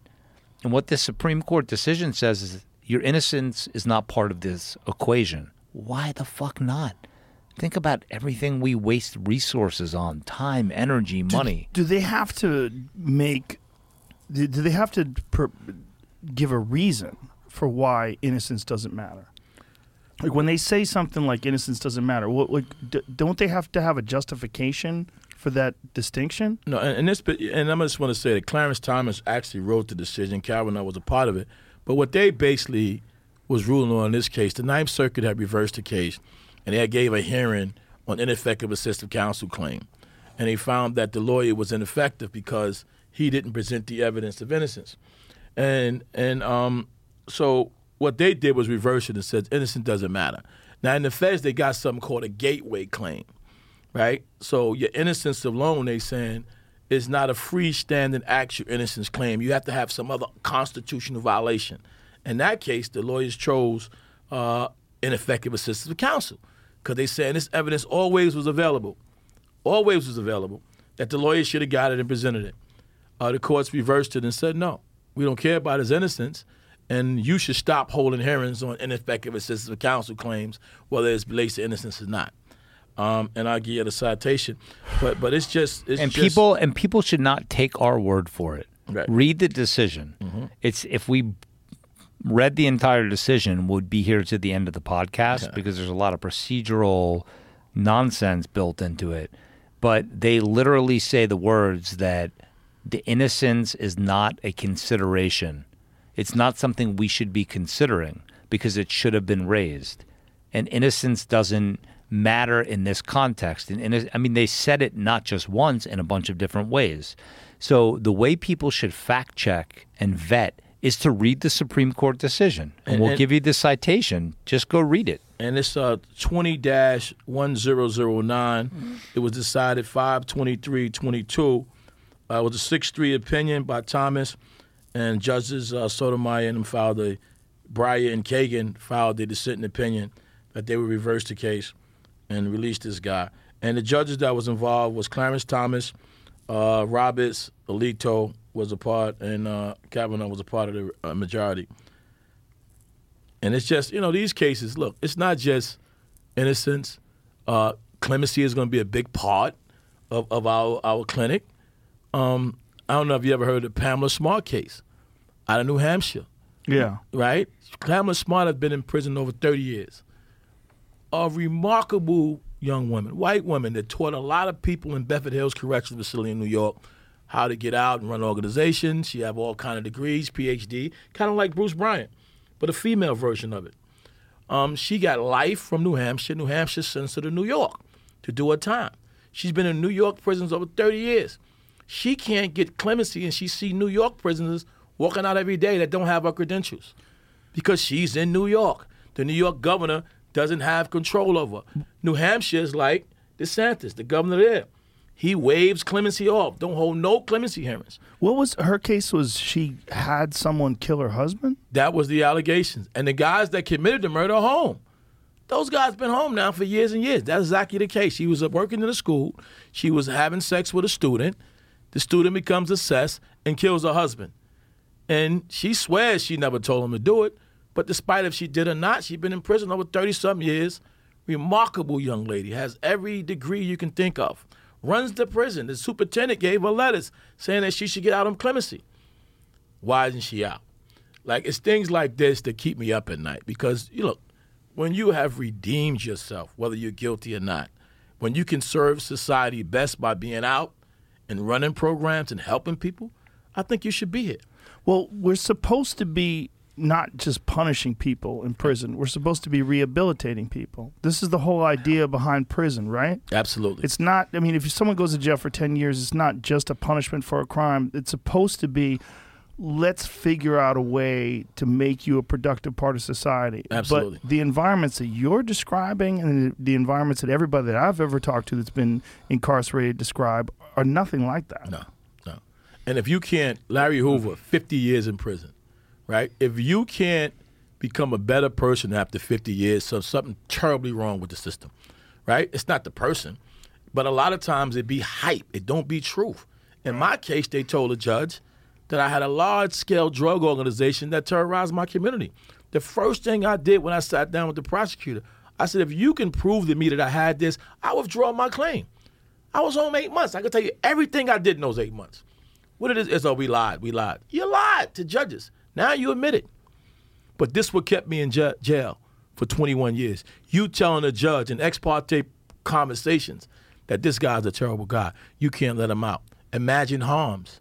Judge believes the hype. They don't believe the prosecutor's lying to them. So that's another whole topic how we need to hold prosecutors accountable. Yeah. Right? They get away with everything. They get away with there's immunity for prosecutors and judges. Yet and still you want to hold Donald Trump accountable. Again, I'm back yet. Why not hold prosecutors and judges accountable? Yeah, they have something called qualified immunity. And qualified immunity means that in most situations, they're not going to be held accountable.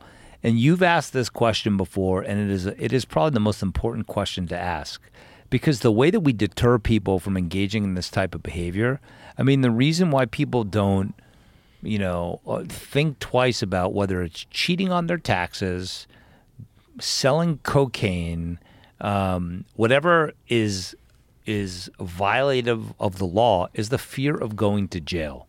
Okay, the fear of going to jail is a real fear. It should be a real fear. You know, Derrick and I were talking about it. We were talking about different prisons in the state of New York. It's an awful fucking place. Yes. Who the fuck wants to be in jail? It depresses us when we have to go. It's awful. All right. Now, if prosecutors know that they're not going to be prosecuted or subject to prosecution themselves, you know, it makes it a lot more difficult for accountability to follow. And, you know, how do we change qualified immunity? We get new people in the fucking legislature. Right. I'm on I'm not on some crusade against Ron DeSantis. I'm not. But the reason why I always come back to him is because he very well could be who the fuck knows what's going to happen with Donald Trump. He very well could be the next choice for president, right? He's very popular. Here's a guy that vetoed a bill for contraception. It was a bipartisan bill. You can't get Democrats and Republicans in Florida to agree on the fucking weather. Anything. All right. so he vetoes a bill that would increase contraception. It would have provided $2 million to low income women to gain IEDs, more access, IUDs rather, more access to contraception. So you would think that the president of the Senate, who's a Republican, um, and championed this bill, was blown away shocked that it was vetoed. And here's a quote from him. Okay? I thought that would solve a lot of abortion issues, probably eliminate thousands of abortions. And then he goes on and he blames himself for not convincing DeSantis. What to- was DeSantis' reasoning behind? his reasoning behind it is that he received a letter from I think the Catholic bishops, hmm. and the Catholic bishops told him that if you these IUDs um, prevent they prevent a a fetus from grabbing onto the uterine wall and that that was a form of abortion in and of itself and that you can't i mean so now he's become a doctor and he's against contraception. So you're now invading you know the the personal decisions of a woman of how she wants to go about contraception. Whether you are stymieing semen from entering a woman by putting a fucking raincoat on your dick or you are putting a device in a woman to prevent sperm from getting into the uterine wall, I say, what's the fucking difference? None. Maybe I've had too many whiskeys. Maybe I'll catch No, that some doesn't make for any that. sense. It That- doesn't make any that sense. doesn't make any sense. So I am not a Democrat or a. Repu- It just doesn't make any sense. So this sense. is a political decision based on the support of the Catholic Church. Yeah, it's basically. which is arguably, if you want to go and talk about people that are guilty of something, Yes. I mean that is that is a horrific history that the He's- Catholic Church has. Yeah, he got a letter. I think it's called the Florida Conference of Catholic Bishops. That's who he got a letter from. And they object to the use of long acting contraception, um, particularly these, what they call ho- hormonal IUDs. And they say that they can prevent an embryo from implanting into a woman's uterus. So they deem them, they're, they're called abort, uh, abortifacients. So you know, it's like we have to have we have to have the um, I guess the the ability to step outside of this tribal primal box and say, you know what? I don't care if you're a Democrat, Republican, Libertarian, and say, I'm not going for that shit. Just like I'm not going for somebody that fought to keep DNA testing Right. from seeing the light of day. Why? Why would Kamala Harris do that? And you want to know something? The, the campaign, you know, wanted to, you know, I caught a lot of shit. I think um, um, there was a, a senator that was promoting a clip of me being critical of her. Um, Senator, Car- I think it was Carpenter. Um, what is his name? He has an eye patch. He's a very honorable guy. That Dan fought- Crenshaw. Dan Crenshaw Yeah. was promoting a clip of me being critical of her, and one they wanted me to, you know, like, Walk would you, back. yeah, would Yeah. you reconsider and walk it back? And I said, why can't? yeah, we had a conversation, and she won't walk anything back. She won't say anything. I mean, why can't you just say, look, I was trying to serve my community. I realize with the benefit of hindsight that it's a it's an eleven dollar test, the DNA test. Why not give access? These politics, a lot of politicians just they're afraid of the political cost of admitting a mistake. Yes. I'm so turned off by it. I almost want to run for office. Hmm. You know, and you know, I was asked, "Would you ever run for governor of New York?"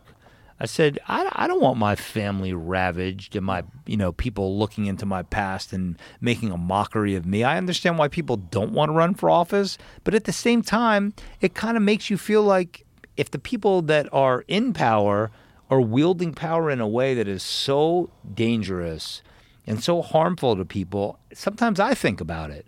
I also don't want to give up my privacy, and I also don't want people judging me on every time I make, you know, a decision that they disagree with. And it, you know, I'm conflicted about it. I almost, I'm like encouraging people to get involved in a way that I even wouldn't get involved. You know, politics is a motherfucker. It is. It's a dirty business. It is. You got to constantly be asking people for money Yeah. and you know then you end up you know serving many masters. Yeah it's a dirty business. And i just don't know you know this is like uh it's a, a pretty simple equation to me when it comes to how um, problematic racism is in our criminal justice system. I don't get why people don't understand this equation the following equation.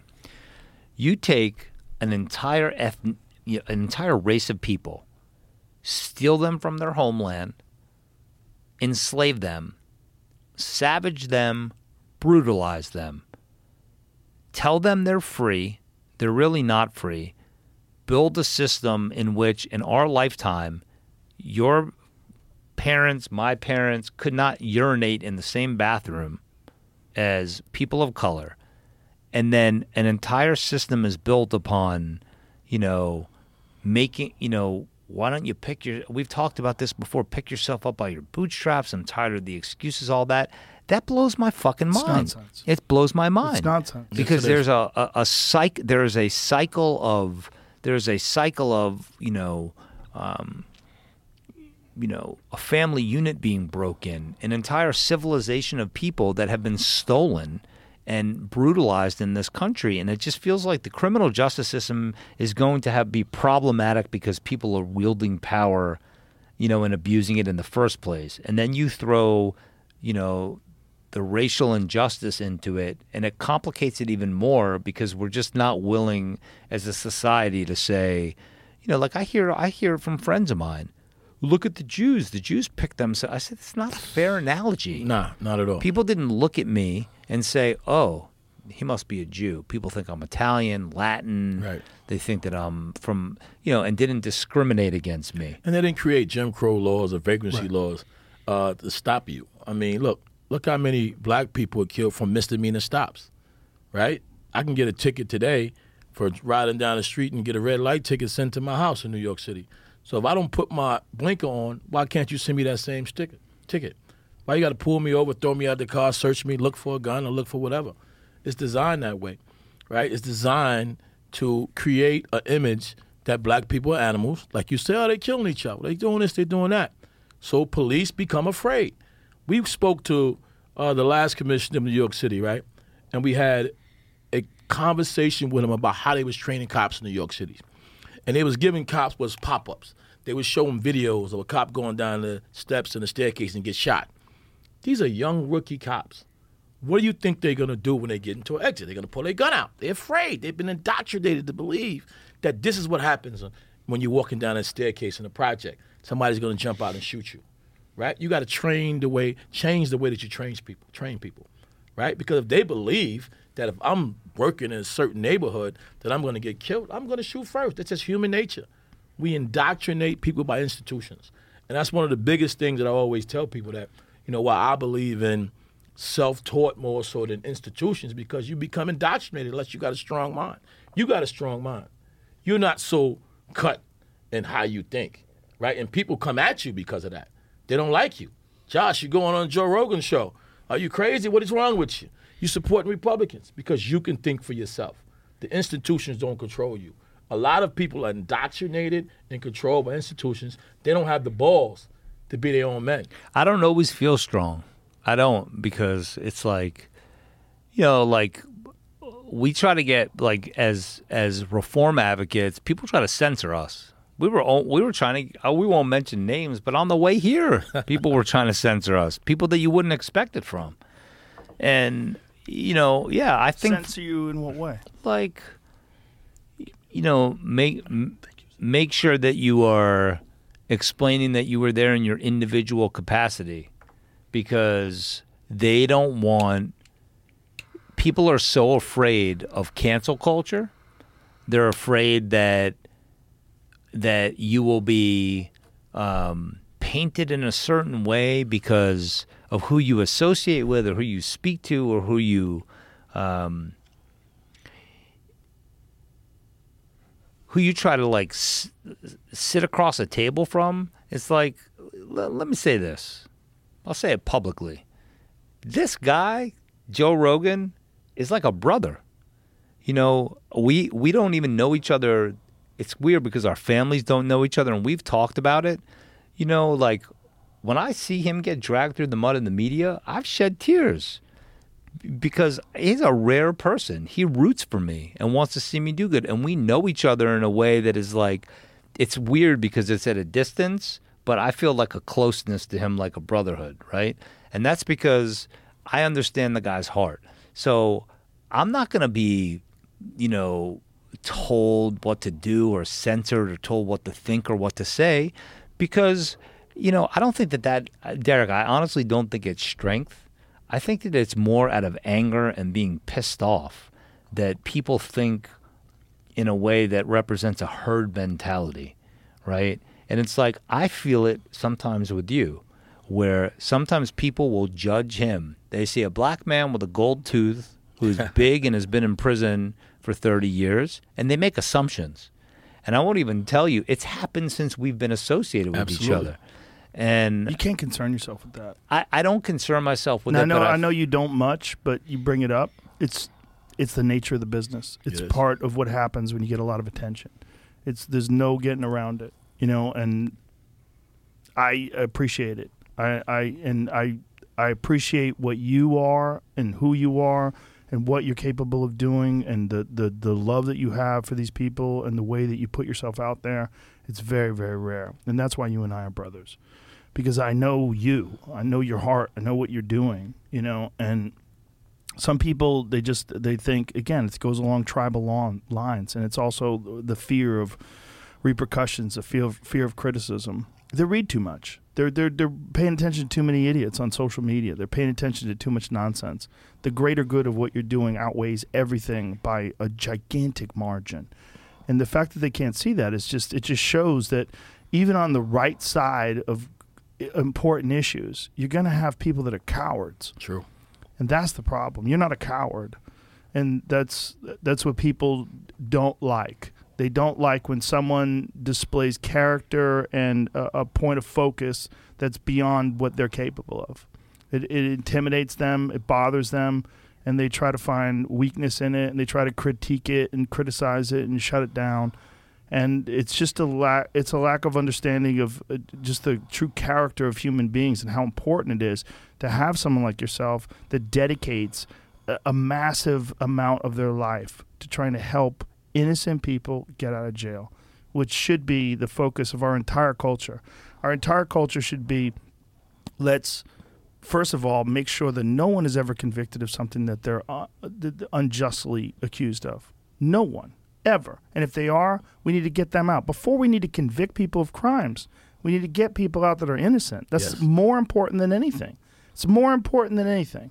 The, the, if we have a, a culture that not only allows people to be imprisoned, but creates law and, and signs uh, decisions that keep people in prison that they know are innocent. We, we have a terrible system. Yes. That that should be number one because these are innocent people. We're supposed to be protecting innocent people. Those people, that should be our primary concern, and that's your primary concern, and that's a incredibly noble and brave and honorable and loving perspective. And for people to not see that and try to connect it with nonsense and try to just get you uh, upset or just criticize you or try to tear you down, it's because they don't they don't have what you do. Right. They don't have what you are. They, they're not you, and that bothers people. That bother the purity of your intent bothers people. Well, I appreciate you saying it. I mean, maybe I don't give myself enough flowers, and I'm not looking for flowers. I just feel like, you know, I'm not looking for anything but the feeling of, you know, I just know, I've said it before, that the feeling of restoring another human being, and when you walk someone out, there's just like, you know, I've done plenty of drugs in my life, and I've tried it all, and there's just nothing that can match it. There I just agree. isn't, and I. It's like almost the feeling that you were describing of when you like surround yourself with good people and see them succeeding, and you get a thrill off of it. This is the ultimate thrill. I remember one time where um, Emanuel Steward, who trained Lennox Lewis and Tommy Hearns and so many other champions um, from the Kronk Gym, he, um, I mean, I was like a, a baby at the time. Now that I think about it, you remember Walter Swift? Yes. He was in Detroit. Yes. I don't even even think I've ever told you this story, have I? I don't think so. All right, so Walter Swift served like I think close to 40 years. And I was uh, with Barry Scheck at dinner, the the one of the founders of the Innocence Project, and he was telling me about this case in Detroit.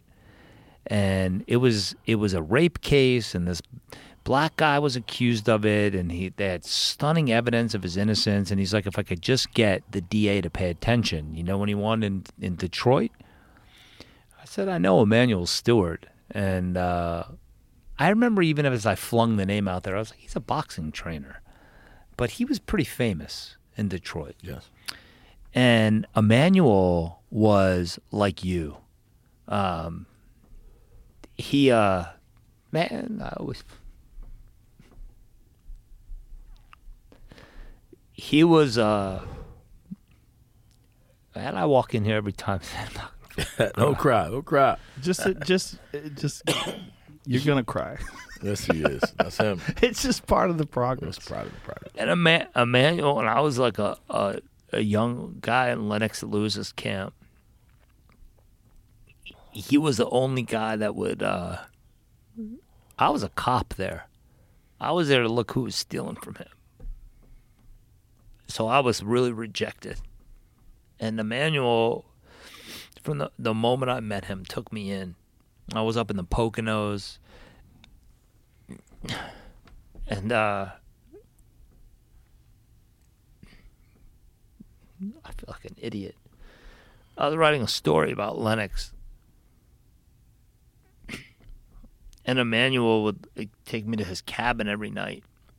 Oh, you're this young lawyer I heard about. You got Lennox back his money and this and that. And I told him I was just getting involved in the Innocence Project. And uh, I was helping, you know, with these cases. And he wanted to hear about all the cases. So I told him about Walter Swift, and I remember I called him, and it was lit. I woke him up wherever he was, and uh, I said, "Just call me tomorrow." He called me back like 20 minutes later. He's like, "I can't sleep." He said, "Tell me more about the case." I ended up writing an article about this in Boxing Digest, and Emanuel wrote a letter to the parole board. And like two months later, Barry called me and said they're letting him out. And uh, Emanuel promised him a job. And I flew in from California, and he insisted that he go to the parole hearing. I mean, to the um, exoneration hearing. They declared him actually innocent. And I went with Emanuel t- to the hearing. And uh, we got into the courtroom and the, the court officers were all saying hello to him. How you doing, Mr. Steward? Asking for pictures with him. And the judge, before she started the hearing, she took the bench and she said, "Is that is that Emanuel Steward in my courtroom?" And he stood up and he said, "Yeah, I'm here on behalf of Walter So She said, "It's a pleasure to have you here. I have the transcript in my office." And uh, uh, Walter got out of jail. Emanuel came up and grabbed the, his garbage bag with all his stuff in it. Yes.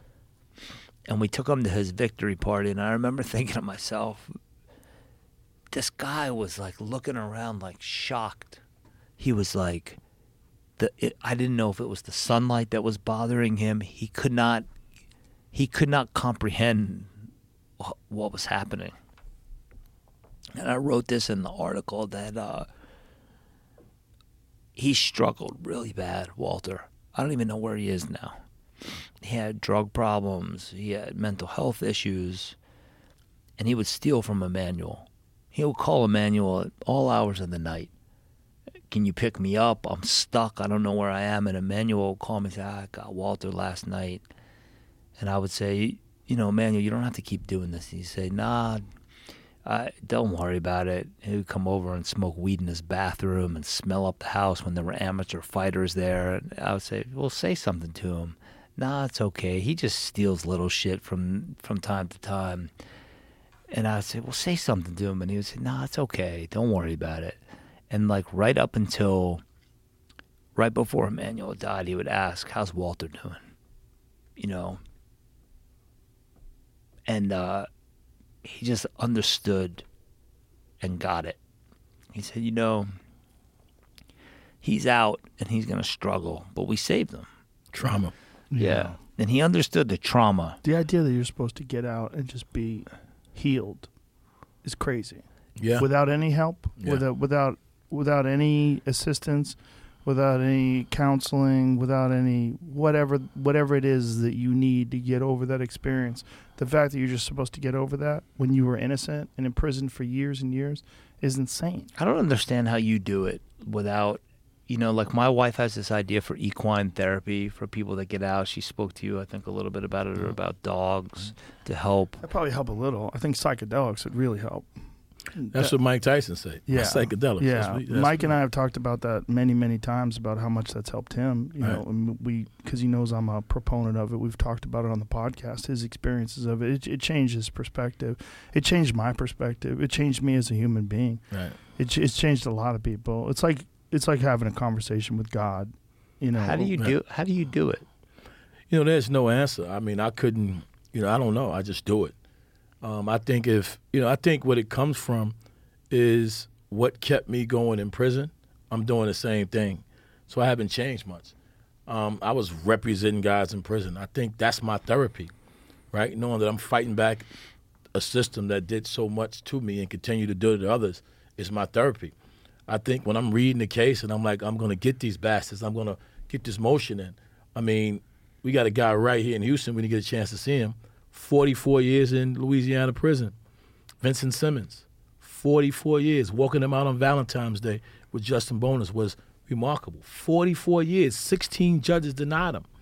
16. The judge that granted it, Bennett, own father denied him. Right? I mean, these is the moments that we live for, right? To walk that guy out after 44 years in Angola, you know, like you said, it's therapeutic, right? To know that you can go back and, and pull people out and you continue to fight against uh, the powers that be. I mean, to me, that's therapeutic. To me, there's no better therapy for me than to be able to work on these cases and to free some slaves. That's what I, that's what they are, you know, and to get them out of the prison industrial complex to me is, is therapeutic. I gotta also imagine that that hard work that you did when you were in prison fortified your your character and changed you as a person because you knew that you could do that now. You knew you could become this incredibly knowledgeable lawyer now. Absolutely. It, it changes a person when they accomplish things. It changes a person when they go through things. It fortifies what it is, like your human potential. Yes. It changes you. And you get out of there, and what do you do? You keep doing the same thing. Same and thing. it fortifies you further, strengthens you further. It's very admirable. It's and it's very it's very inspirational. And for a lot of people listening to this that maybe have pity on themselves for nonsense, they're listening to your case right now and they're going, "Holy shit! What what am I talking about?" Right. Yeah, and you know, if you Google Derrick Hamilton, it was like I remember the dean of the law school where this center is being launched, and it's killing both of us if we can't. We'll come back. Hopefully, you'll have us back again, and we'll announce the launch. The dean, of, 100%. the Tell me when. the dean of the law school. Um, I told her, I said, you know, there's this guy that got out, and uh, she said, you're gonna have an exoneree be the deputy director of this big legal center. I said, Google him. It felt good to say that. I had never said that. I said, Google him. And she called me and she said, I am, I am, I want to meet him. So much has been written about Derrick and how prolific he was. And I, you know, like to be honest with you, I want to be around him as much as I can because I draw strength and knowledge and wisdom. And I watch him like navigate a room. And whether it's street folks, people in education and higher education or on Wall Street, whatever it is, he can navigate any room, and he could do it with what what what do the um, Ivy Leaguers say with aplomb. He he knows what the fuck he's doing and how to say it, and that is a skill set in and of itself to be able to read a room, and and I you know I and and to know what is appropriate and what isn't. You know, a lot of guys that get out have a real difficult time socially. Um, you know, we have friends in common that are exonerees that they struggle to get things done because they're inappropriate sometimes. They haven't been around women forever. They haven't been around people forever. And um, I just know we're on to, you know, we're going to free a lot of people. And the clemency arm of our legal justice center, you know, you mentioned it earlier. You got to make a decision as a human being is what do you believe in terms of the ability to forgive and give a second chance? Are we all better than the worst thing we've done? If you take a real look at yourself in the mirror, and I'll, I'll take a look at myself in the mirror and say, I, I hope I'm better than the worst things I've done. And if the worst things I've done define me, then I, I should be, you know, condemned. We're all fallible. We've all made horrible mistakes that we wish other people didn't know about. And if prison is really about rehabilitation, clemency should be a real option. We still incarcerate at a rate that is six times what South Africa incarcerated during apartheid. That says terrible things about who we are as a culture. Are we trying to rehabilitate and send people back into society to be productive members of society, or do we want to lock people up and throw away the key and forget them? That's a choice we have to make. It seems like there's a problem in this country too, in that there's an industry in incarcerating people. Yes. That it's it's a business. Yes. It's uh, and to stop that business dead in its tracks, you're going to have a lot of people out of work, and they're they have a vested interest in continuing that industry. It's not different than the um, than the pharmaceutical industry. Not different. Prison industrial complex. I mean, Yes. who makes all the license plates on every car you see in the country? Who makes them? Guards in prisons. And when they get out, they can't even get a job from DMV. right? Let's look at the reality. Yeah. You know, and, and that's in every state. Explain to Joe and the listeners the private private prisons and the the inherent dangers that that presents our country. Well, I mean, you talk about private or state ran, but private more so allows, uh, you know, I mean, look, you get a private prison, it's not going to be regulated on the same way that state prisons are supposed to be regulated. So the minimum standards go out the door, right? Because it's strictly for profit, right? They're strictly, there's no rehabilitative characters in it whatsoever. But I think they both kind of mirror each other because whether it's state ran or private ran, the deprivations are the same. It's all about a dollar, right? So whether you're in a state ran prison, you're going to work for 14 cents an hour, right? You're going to be in the industry because the industry might pay a dollar a, a, day or two dollars a day Fourteen Right. cents an hour. on average. So if you go to industry where you make lockers or you make furniture, right? They say, okay, we give you two dollars a day. Commerce Commissary is going to cost you money, so you're just doing it to eat. You're doing it to survive, right? And then the 14 cent a day you get, it's not like the state's paying it. They're getting it from the interest of all of the money that your family sent in. So they're taking interest from that money and they're paying you. So it's all about a dollar, whether it's private or whether it's state rent. Um, it's industries in the prison that make money for corporations, and the corporations get rich.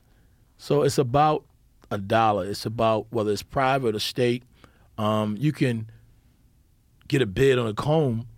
Right, if you're a prison owner, you say, okay, I'm going to bid combs. I'm going to pay 25 cents per comb.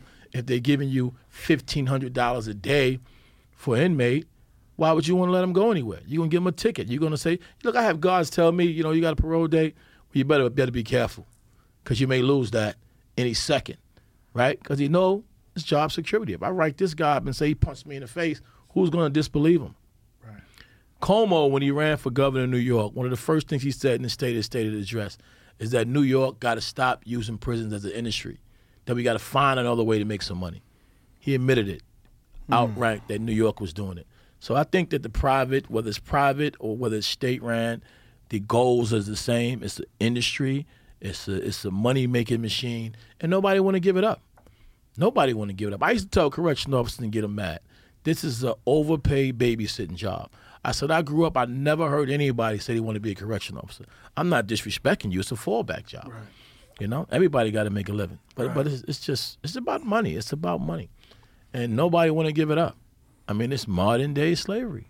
Who else going to do those jobs? Who else going to make license plates? Tell me where you know that there's a any industry out here in society making license plates. There's none. There's none. There's not one. So who else is going to do it? The guy that they stop and charge him with a marijuana offense, right? And find a gun in his car. They're going to give him seven years. What he's going to do? He's poor from the beginning. What goes back to the history when slavery was first absolved, one, one, one of the, abolished rather. One of the first things they did was go out and arrest people and Yes. force them to work for slave labor in prison. Yes, vagrancy laws. Yeah. Yes, I mean, and they did it specifically because they wanted to incarcerate people Yes. that used to be slaves. yes. They didn't give them like there wasn't some sort of comprehensive plan No. to, to rehabilitate them and, and introduce them to, and and no reparations and no nothing, no no punishment for the people that did it to them and Nothing. no assistance to those people. Nothing. And so they would just arrest them. And that that was the beginning of our prison industrial complex in this country. Yes, I mean it was literally founded off of slavery. that's exactly what it was, and they just kept modernizing it, Yeah. kept building it. I mean, look, we talk about truth and sentencing bill, right? Clinton gave states. He the one created took good time away in every state. Eighty-five percent mandatory prisons time to states who joined in this truth and sentencing bill. He said, "Look, I'm going to give you the money to build prisons. I'm going to put hundred thousand more cops on the street."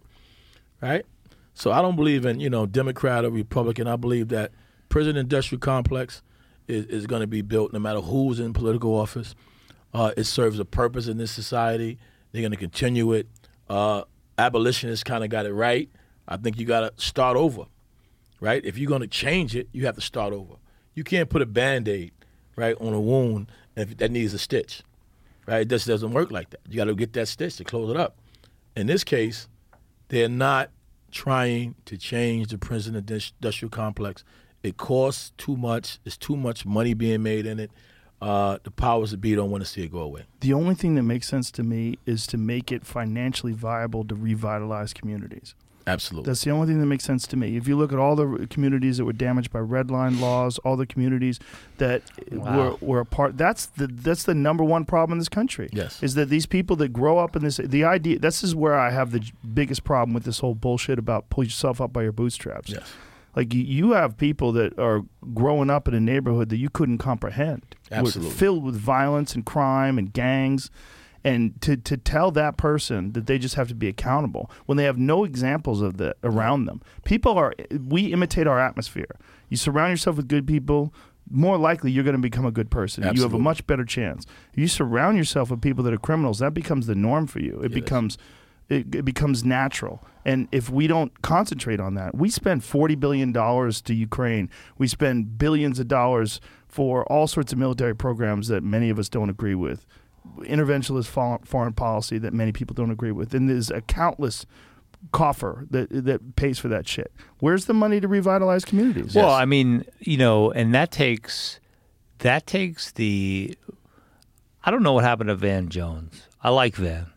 He, um, we were part of the same criminal justice Van- reform Van group. Jones? Van Jones, the You guy know- from CNN. Yeah, listen. He was given a hundred something million dollar pledge by Jeff Bezos. Where the fuck did he go? And, and And- before that, reform gave him money. I don't like right, Van. so. I don't know where he, I don't I don't know where he went, but but think about this. Imagine this, okay? And this is like, you know, Joe raised this with me before, and it makes so much sense because you think about a guy like Jeff Bezos or Elon Musk or any of these guys that are, you know, Elon Musk seems to to me to be one of the most forward-thinking, progressive, dynamic, creative human beings I've ever laid eyes on or listened to. And if anyone could reimagine a society, there's so you know like ta there's a case in Alabama. People should look up this case. Willie Simmons. Willie Simmons is serving a 40 year sentence for stealing nine fucking dollars. Wow. That's not made up. Go look it up. Look at the the the Breonna Taylor case. Just imagine this for a minute. imagine you walk into your fucking office and you think that someone is in your office and shouldn't be, you shoot at them five fucking times. Could you imagine going to your boss and saying, "I want a raise"? In in in Louisville, they increased the budget for police, and the way they did it was to cut it out from libraries, right? In response to that. Crazy. So, in other words, increase the budget for police for what? For training, for what? What exactly is it going to, right? So we need to do. We need to reimagine how we, how we, you know, um, think about. This is why it was. It was so eye opening for me to work with the Shawn Carter Foundation and Jay Z's mom and with these students because I was watching these students that I know were born into circumstances that I was not born into. And they just didn't have the same opportunities that I had. And to watch them flourish, and they doubted themselves quite a bit. And this man, Derrick, would tell them, You can do this. I don't want to hear any bullshit that you can't. I don't care that you're not a law student, you're not a lawyer, you're just solving a puzzle. And they never said, these are these are what 20 21 year old kids. Yeah, young. and they were given an opportunity. And when you watch human potential flourish oh boy is that an uplifting thing. And it is like uh, it, it, it is not only uplifting it, it fills you with the type of hope that propels you forward and says well i have to do more right? You know jay-z sits in the background and so does his mom and and he has this pretty uh, remarkable impact on society and culture that he does not really seek attention for. Right. And you know, Roc Nation and Dania Diaz and these Yes. folks at Roc Nation that empower these kids, they don't they're not out there looking for like a a story about it. But you know, they trusted me and put confidence in me to um, basically take their children. They, they call them their babies, Yes, right? Because yes. they know them since they're in high school. And it was a really, it was a moment of awakening for me this summer to see children that otherwise didn't have the confidence or didn't even know the potential in themselves realize that potential. And they're not going to all go on to be lawyers you know, there's one of them is a is a dancer, one of them is a, a drama major, and they one of them wants to help the incarcerated through dance and healing in Yeah, that regard, yeah. right? Um, Jasmine, you know, Jalen wants to figure out a way to maybe go to law school. Sam wants to maybe go to law school. We had a computer programmer who he, you know, I don't know if he's going to figure out an app Yeah. that will, you know, categorize bad cops. Your namesake, Josh. My namesake Joshua, um, and then there's you know Brittany, and they all had something different that came together, and they helped solve a case basically.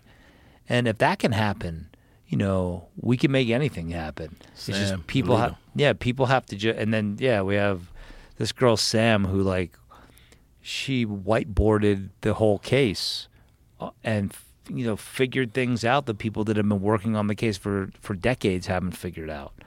So i just you know i i feel like you know people listen to your podcast and it's a it's a weird thing joe. You know it's like i was in an airport going to greece a couple of weeks ago and i pulled down my mask to look at the board and some guy goes josh dubin. He hmm. goes thank you man for what you're doing for my people and my daughter was watching and she and he said would you mind take a picture? And she's like i, I felt dumb. I was like am i like known for being on a podcast? And he's like i said it to her. And she go he goes no you're known for what you did in that case. And i read about the case. And i so it's like i said well what are you going to do now? Right. he worked at the airport. And he was telling me about how he's going to college. And he's like I, I don't really know. My dad was a mechanic um, and i said well what do you want to do he said i want to i want to do things to change people and i said well you can do that he goes well how and i said you tell me how so we got into this conversation i was with this guy for 25 minutes talking to him and i saw him realizing as we were speaking i can actually do something I can, you know, it's just like the self belief Right. that you can actually do it. Right. And that's why I like hanging around Derrick. That's why I like hanging around you because it just needs more encouragement for people to like realize their own potential. You know, some other human being can do it, you can do it. You know, I marvel at everything. I marvel at the lights I see. I marvel at the person that made this table. You realize what you're good at, you know, and and then you get out there and do it instead of figuring out reasons why you can't. You can make this kind of change happen. And that starts with like if someone makes a stupid joke that's a racist joke that you don't think is going to propel the conversation forward, here's why that's harmful and won't advance the ball, you know, and call them out on it. if you see a law that you don't like or you think is stupid, you have the power to change it. Absolutely. You talked about legislators. Legislators are just people that decided to run for office and write laws. That's it. That's it. And it don't take money. I mean, we talk about hundred million dollars that uh, Van got, but it doesn't take hundred million dollars to help somebody that's innocent get out of prison. You know, it doesn't. It just take action. It take work. It take dedication. Uh, last two years, we got three people out, one lawyer. Right? It didn't take, you know, a bunch pro bono. You guys could dedicate yourself to the cause. Just yesterday in Jersey, family and friends of the wrong convicted, protesting against Jersey because of so many innocent people in there incarcerated, bad lawyering. Terrible. Church is terrible. But you have to take action. While I'm here, the organization is up there working, right? They up there working, saying free these guys in Jersey, family and friends. You have to take action, right? And it's more people that you know. I was told something in Louisiana. Uh, they got an organization called Vote There, all incarcerated, formerly incarcerated people. And what they do, and we should actually link, link with them, they do is they get involved uh, in elections. And that's how they got to New Orleans, governor, and, and different people up there. And one of the things the guy said to me up there, I'll never forget, he says, Our motto is that if it's 10 of us and each of us bring one person, that's 20. And then each of the one person bring one person, that's 30 and 40 and 50. This is what we believe in. That it don't take a bunch of us, we just take enough of us.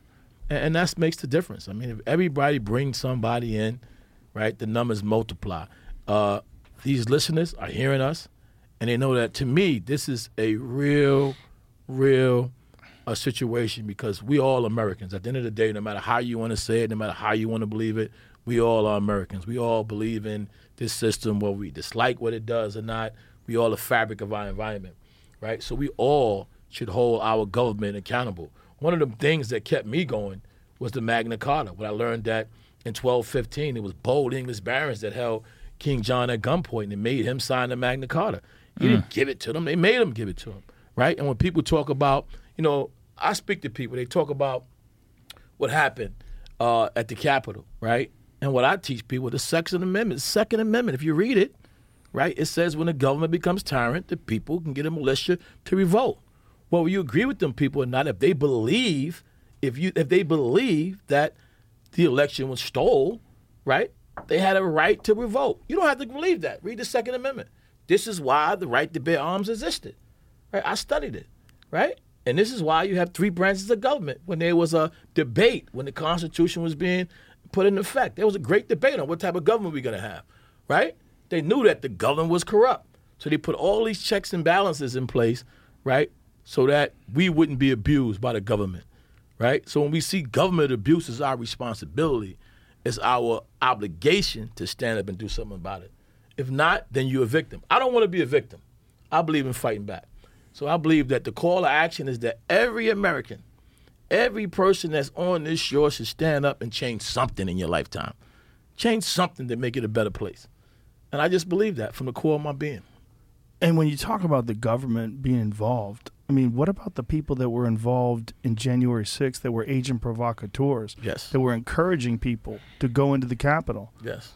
There's people that are on record that they 100% got that they know most likely were federal agents Yes. that did this that have faced no criminal consequences Yes. whatsoever. They were actively encouraging people. They know who these people are. Yes. There's video of it. You can watch it yourself. Yes. That's like the informant I told you. Yes. Right? They protect the informant Yes. to lock up somebody else. This is how our government works. Yeah, they're trying to get people to commit crimes so mm-hmm. that they could get them. But what is the point? So explain that to me. So you have is is your point, Joe, that you should be going after if you're going to go after the people that actually were were revved up to do it, you should actually go after the people that rev them up. Well, they are doing that. They are going after some of the people that revved them up. They're just not going after federal agents that revved them up. There's people that encourage people to commit crimes that would not n- have necessarily done those crimes in the first place. There's a uh, an example of a guy who the I don't even want to name the the branch of government, but they convinced this guy They gave him a fake bomb. They convinced him that he was uh, an extremist, a religious extremist.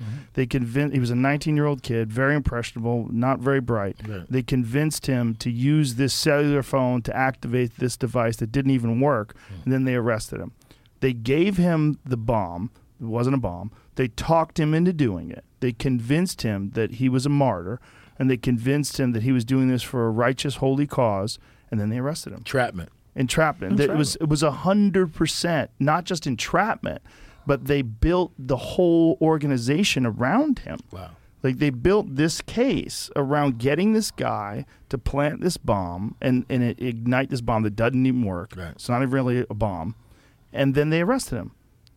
I mean, what is that? Is that is that protecting or serving? What is that? Right. What the fuck is that? What? And I think that speaks to what we were talking about earlier. That part part of the problem is that this is a game, and that these guys are trying to convict people. Mm-hmm. And if you can arrest someone who was a religious extremist that wanted to uh, blow up a bomb, and they wanted to become a martyr, and they wanted to do this because they felt like this was a, a righteous thing to do because they were convinced by people. What the fuck? Kind of what, what what kind of a government is this? What is well, I mean that, that I you know I never really looked at it that way. there's a lot of those cases. You know, I It never really looked at it that way because a lot of these, a lot of the the people that were involved in January 6th end up becoming fall guys, fall men and women. But you know, look, what kind of government is this? It, you know, there's a reason. You either believe it or you don't. Is there a reason why there is a separation of powers? Do do we believe that fundamentally that the executive branch should do their job and the judiciary should do theirs? I do. Or all right, so That's how I got out of prison. all right, so if that if you believe that, what the fuck is a governor who is an executive You're right. going and removing someone from the judiciary? It how do shouldn't we not how do we not get as human beings up in arms about that? I don't understand it. Then if we elect people to do a job and we think they might not do that job, you can remove them from power. That law is unconstitutional. we should remove the law that allows the governor to do that in every state. And and what's going to happen with this guy Andrew Warren, who was the state attorney that was removed? What's going to happen is he's going to appeal this. He's going to launch a fight. Okay, and the Senate. This is where the lines start to get blurred, and we have to start thinking: What are we doing? As a, as a, do we believe in the in the dream of America? The Senate in Florida is controlled by Republicans. The law in Florida says if the Senate affirms the suspension, he's suspended. It's a kangaroo court. He's getting suspended. They're going to affirm it. That's going to happen. So, you know, if you are a Democrat, Republican, Libertarian, if you just believe in America, you should not get behind somebody that is willing to go move an elected official from office on something they might do, but allow and stand idle behind a county ordinance that circumvents state law. I just don't get why people don't get more pissed off by this. I, I'll tell you something that's more more egregious to me than that. Where's the presumption of innocence? Right. Right? Where's the presumption of innocence? Once he was removed, right, there is a presumption that he's guilty. Right? He's removed. Then you give him a hearing after the fact. That's not how due process work. Right? He's accused of doing something, but he was removed first. What does that happen at? Yeah, I don't, I don't, I just don't understand it, and I think that it's people are afraid of the consequences of abandoning who they think other people should think they support. You know, I have so I have a cousin whose children have no fucking earthly idea why they stand for what they stand for, but their parents are right-wing Republicans, so they think they should do that. I have another cousin whose kids, and they're actually sisters her kids are growing up in a quote unquote progressive household and they think that they should be everything that's on the left. We are influenced by the people that rear us, right? And I feel like what I'm trying to encourage my kids to do is we don't raise them. And I'm not saying this is the right way. Maybe I'm fucking totally off on this. We don't raise them as Catholic, Buddhist, Jewish. You know, we we raise them as human beings. Right. We try to teach them a little bit about everything, and say you make the decision. Do you believe? I, you know, my my daughter talks to me about God. Do you believe in God, Dad? I said I don't even know what that means. I just don't. I would rather be honest with you. Uh, is it a man with a white beard that sits in the sky? Right. Is it a feeling that you get? Um, I don't know. Right. And I, I don't know how you reinvent human beings, you know, other than what I know about what might change human beings. And the only thing that I think help that changes them is having the ability to let your guard down and say maybe everything that I thought I knew is not true.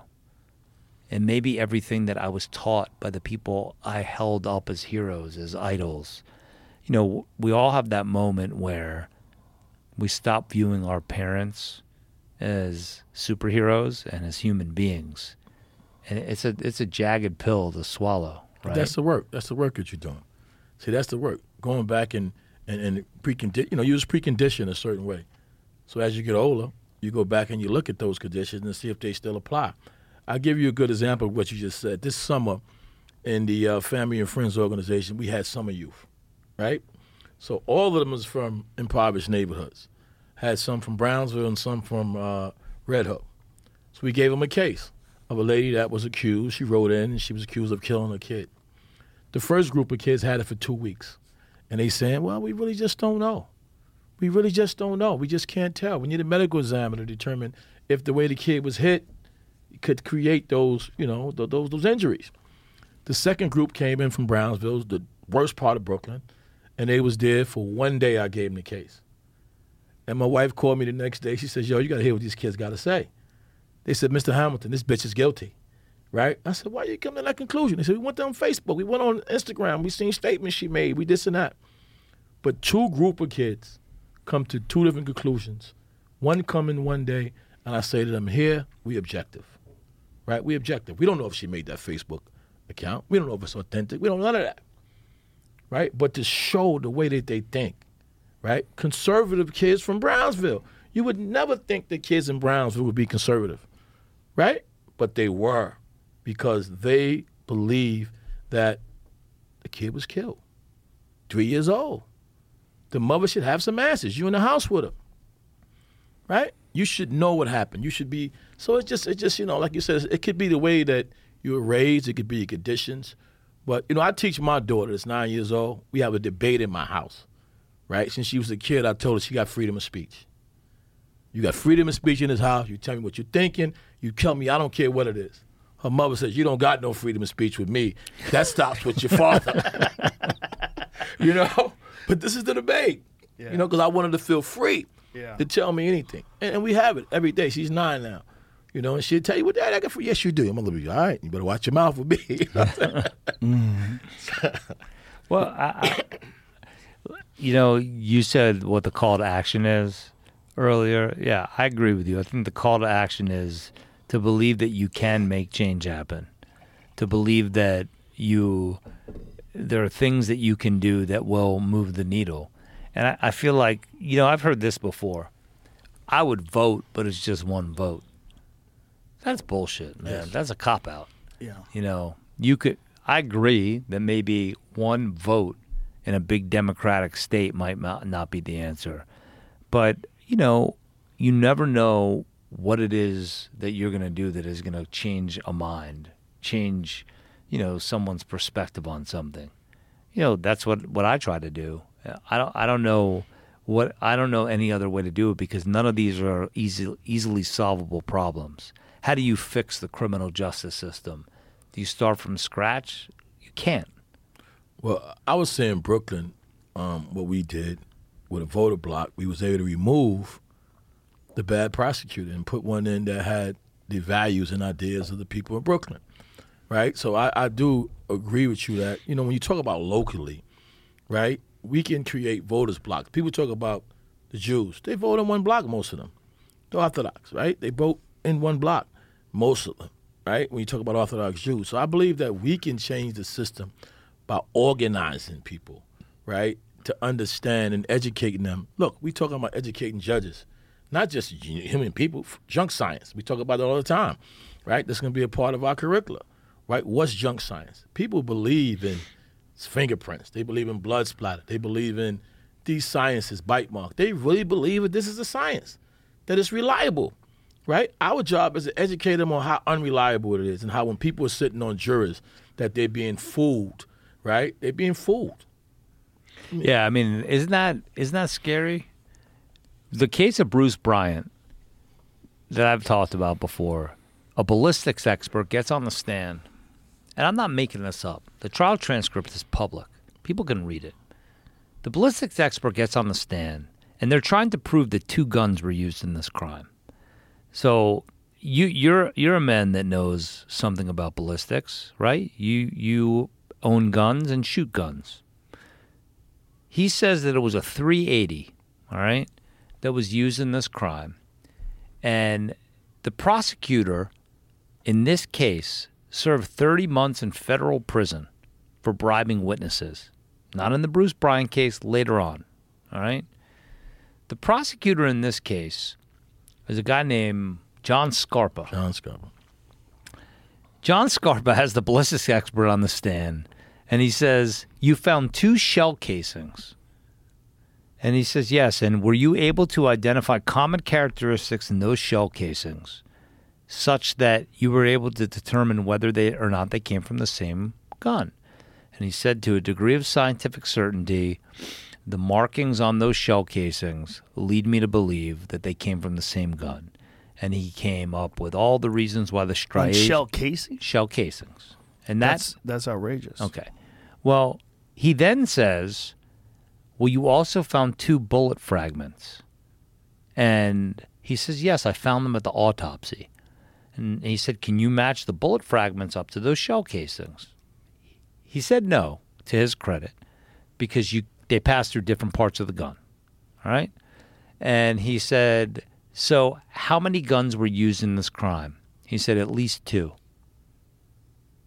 And he's basing this on the same caliber weapon? Same caliber weapon. Same caliber weapon. And what what about the shell casings would indicate they're from different guns? That's Nothing. distinguishable. He said that they came from the same gun. But how was that case? But the way they were ej- in- ejected? yeah, from the way that they were firearm? eject- there are there are markings that are left that he can match up to the barrel of the gun and say that the, But the shell casings, that that's a whole different thing. it's a whole different thing. They get ejected. They get ejected, and he's saying that upon ejection, that marks are left on the shell casings. That if the shell casings have the same common identifying characteristics, you can say to a degree of scientific certainty that they were ejected from the same gun. Do you agree with that? Um, I don't. I do think that I've there. never heard that being used before. Oh, it is that a common thing? It's a Yes. common. It's a common science that's peddled in courts all over the country. And do you agree that that's junk science, like blood splattering and a lot of other things that you call out? yes, I'm gonna and I'm gonna tell you what's even junkier. Okay, here's what here's what makes it really hard to swallow. They then find two bullet fragments. Now the logic is that those fragments came from those two shell casings because no other shell casings were found. And he says, to his credit, is a detective Hopkins. Those shell, those bullet fragments could have come from another gun. Could have come. Okay? So the prosecutor says to him, So how many guns maximum would you say were used in this crime? He said, At least two. The prosecutor then, within the same two pages of transcript, says, If I take a gun and shoot it into that file cabinet in front of this jury, and you find two shell casings and two bullet fragments, how many guns will you say were used in my shooting the file cabinet? And without missing a beat, the ballistics expert says two. Crazy. How? He says, even though it was from one gun, the jury just saw me shoot the file cabinet. He said, yeah, because I can't tell you whether or not those two bullet fragments match those two shell casings. And the, the I, I literally had to read it five times. I called Derrick. I said, this don't was. Pe-. So, in other words, what he's saying is, in other words, what he's saying to introduce the possibility that two guns were used in a crime. He is saying that if you find two shell casings and two bullet fragments, you cannot assume that those bullet fragments came from those shell casings. He's introducing the possibility that two guns were used. Right, but possibility versus deciding that there was two guns. they convicted him. and he's sentenced to 20, Yes. 20 Yes. 37 and a half years to life in prison. Have they replicated this? Have they shot different Never. rounds through different Never. pistols? And Never, never. And what happens is, is that when jurors hear a detective and they hear ballistics expert, it's over. It's game over. And this right, is because they're they don't know. yeah, they don't know. Listen, you know, bite mark evidence hmm. was born out of the Salem witch trials, and a judge just accepted it. It was born, you know, they they bite mark evidence odontology is basically out of the criminal justice system now because it has been outed as a junk science. But for decades and decades and decades, they could claim it's pretty handy that I have a skull with some teeth here they would claim that you could make an indentation in someone's skin and match it up to the ridges in this tooth. Okay? And there was a guy by the name of West that would testify case after case after case that you could look at the indentation in the skin and you could match it up to teeth marks. And it was proven to be such junk science that they set him up and they gave him the teeth impressions of a detective. And they asked him if the detective's teeth, imp- they told him that it was from the suspect. Right. And he said it, it's a perfect match Crazy. because he was told it was a suspect. So odontology has basically worked its way out of the criminal justice system. It was born out of the Salem witch trials. How was it born out of the Salem witch So there was a there was a, a case of a guy who um, they claimed was biting young children and killing them and sacrificing them, and that he was a witch. And it was in the I think it was in the 1600s, the Salem witch trials, and they paraded him around. They pried his mouth open. They put a stick in his teeth, and they said to the jury, "Look, see that ridge? You see that slope in his tooth? That is what left the indentation in this child's skin. Now, it was later proven that this man didn't commit these crimes. He was hung in a public hanging. Yes. I have, there's if you want to listen to wrongful uh, here's my shameless plug wrongful conviction junk science season 1 I did the first episode on this they ended up finding out that this man was not only innocent he was in jail in another town when these crimes were committed it's the first case of a wrongful conviction and uh, compensation because the Commonwealth of Massachusetts ended up compensating his family for executing him for a crime he didn't commit and that was the first known case of of teeth marks being bite marks being used. Since then, it's been outed as a junk science, but it's one of the few junk sciences that has been outed.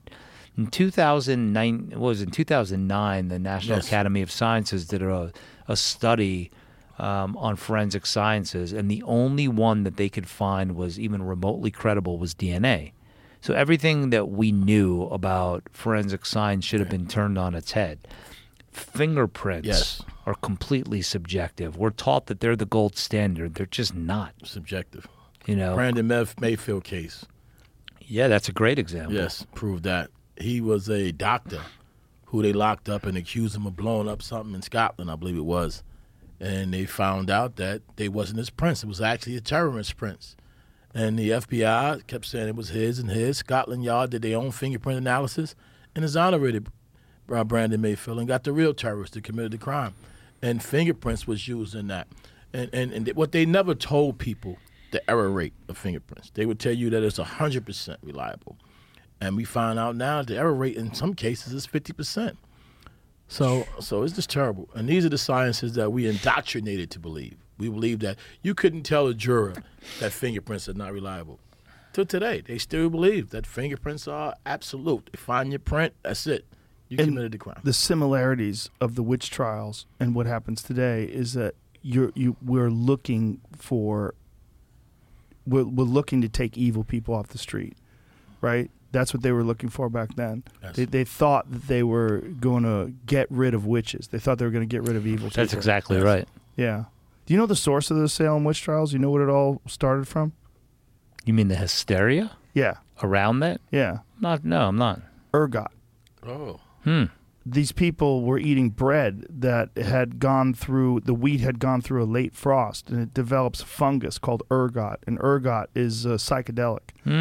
So it's very similar to, to lsd so these people were all tripping balls eating bad wheat and, and, and all the other products that they made with, with the wheat bread and all these different things and they were getting ergot poisoning. So they were all tripping. And they were all conjuring up this notion that there were witches out there. exactly. It was And like then- this this hysteria. For a while, and then when the late frost was gone and all that wheat was consumed, they went back to normal. And that's that's why there that's was the- a that's the there was a waning of yeah, there's some dispute about this, but there's no dispute about whether or not there was a late frost. There's no there, there's some dispute about the way they cooked the bread, and whether or not um, ergot would still be uh, available. Right. But there's no dispute that there was a late frost when they do uh, core samples of uh, the Earth, and they find out during that time period that th- this it matches up to what is established science on you know on, on this, and they have found residue of ergot, and they know that in similar situations when people have consumed ergot, they have these horrific, unexpected psychedelic consequences. Yeah, I mean, it was it, in doing the research for this uh, wrongful conviction junk science. I, I went back to the and this was a couple of years ago when we first met, many years I guess four, four, three, four years ago. I was doing the the research into the origin stories of all of these junk sciences, and I was just blown away that nobody said, "Wait a second, how how why are we accepting this?" And the way things become legal precedent in our system is is you know it's it's scary because if one judge accepts it, then other people start citing it, Yes. and if other people start saying, "Well, there is precedent here," then it just becomes ingrained in the system, and it's happened with everything from fingerprints to blood spatter Yes. to bite mark impressions to- Austin. to, tread marks, Yes. right?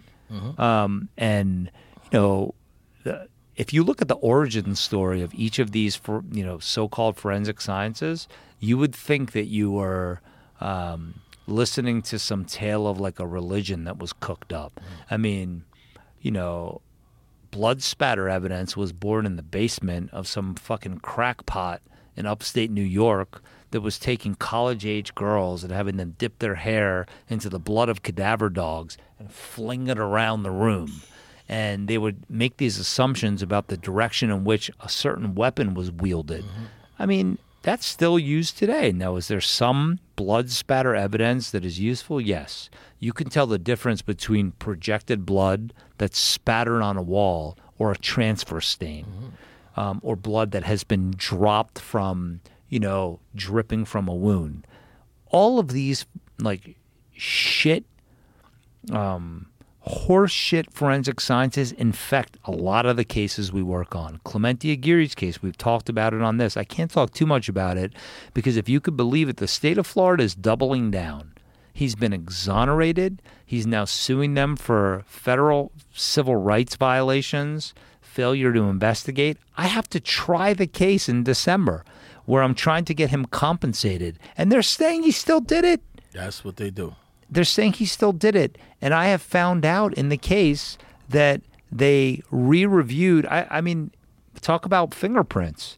They re reviewed the forensic services unit of the Seminole County Sheriff's Office and found out that this latent print examiner had wrongfully claimed in numerous cases that she could match a print to a suspect. The Florida Department of Law Enforcement and an independent agency deemed that she had made mistakes to the point where she couldn't be relied upon. And you think that when you hear from a fingerprint expert, what do jurors know? They know what they're being educated about. And if a judge lets it in, why would they question a certified latent print examiner? Well, I don't know. Might you question them if you found out, as I found out during Clemente's case, during discovery, something I didn't even know when I exonerated him, that the detective in the case was going down to the lab and saying, This is the suspect. Mm. Did you match the prints yet? You know, we're human and we get influenced by people, and that shouldn't be happening. It creates confirmation bias. And, you know, I, I didn't even know it at the time. And you end up finding out that there's no training manual, there are no training standards, there are no standard operating procedures, there's no one doing administrative review on their work. You would think if we're going to be so quick to accuse someone of a crime and take their freedom away, want to make damn sure we're getting it right. Right. I think it speaks to what we were talking about earlier that people, when you set up this thing, whether it's with cops or with prosecutors, where a conviction is good for their career and good for their record, that's a point. They want to score that point. They want to Yeah. win. When you take away that point, they want to go to a review. And that's what's happening in Clemente's case. I'm, I'm sure they want to win. They Yeah. want- they they got their W taken away. They want it back. Yeah, well, and they think they're going to be able to connive their way and weasel their way through it. Even when, if they look at what you've said just on this podcast, where you reviewed it and it brought me to tears, there's there's astounding evidence that he's innocent. Well, it's not just astounding evidence that he's innocent. I had my Perry Mason moment. I got the real killer to essentially Admit. confess on the Yes, you did. stand, essentially. And yeah, I mean, look, we had a, we had a, a mediation in the case, right? It's confidential, so I'm not allowed to say. But they insisted on him being there. Now, why do you want the person there that has already lived this trauma That's right. to hear you re-accuse him of the crime? Right. And you know, it's When he's like been exonerated. When he's been exonerated, you didn't exonerate him for no reason. Why can't you just pay him? Admit that you fucked up and pay him. Now I have to go. He has to relive this whole experience again. I'm happy to do it because it's a labor of love for me.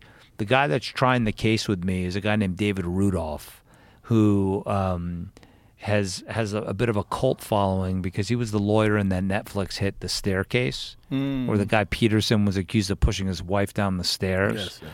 Um, and he's just a tremendous civil rights lawyer who's seen it all. David's in his 70s by now. He's mind blown. Have you seen the the most recent evidence about that? That they think an owl attacked that lady. I actually think there's something to it. There's a hundred percent something to it because Yes. they do that. They, these this lady has claw marks on her head. Wow. She was bleeding blood outside of the house, so she was attacked. Look, people when they see their own blood, when they get hit, they fucking faint all the time. I watched a friend of mine faint the other day because he was getting an IV drip. He saw blood squirt out of his arm and he started panicking and he fainted. Imagine getting hit in the head by a fucking owl, Yes. and then you walk inside the house moments later and you fall down a flight of stairs. It's normal. Be- the beak marks. Yes. Uh, David told me about this years ago, before the the document. You know, David, before the documentary came out.